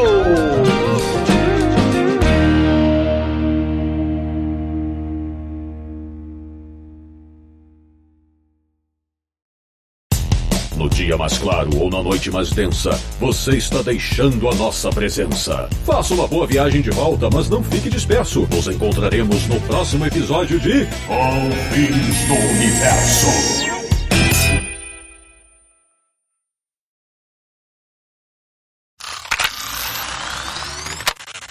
Chaves Lucena. No mudo. Ih, caramba! Ai, meu Deus do céu. Eita, deu pau no, no, no Chaves. E saiu. Saiu da Aí, sala. como é que tá o tempo de vocês amanhã pra gravar? Olha, eu tô quase achando que é melhor amanhã, viu? Porque, pô,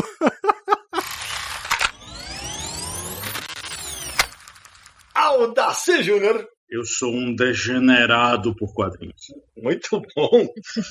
Não, ti- tira esse muito bom aqui. Não, porque não, não. Não, põe, não põe esse muito bom, não.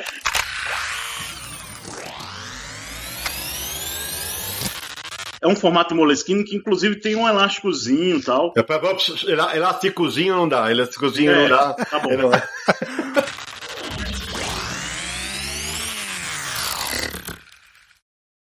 Este podcast foi editado por Radiofobia, podcast e multimídia.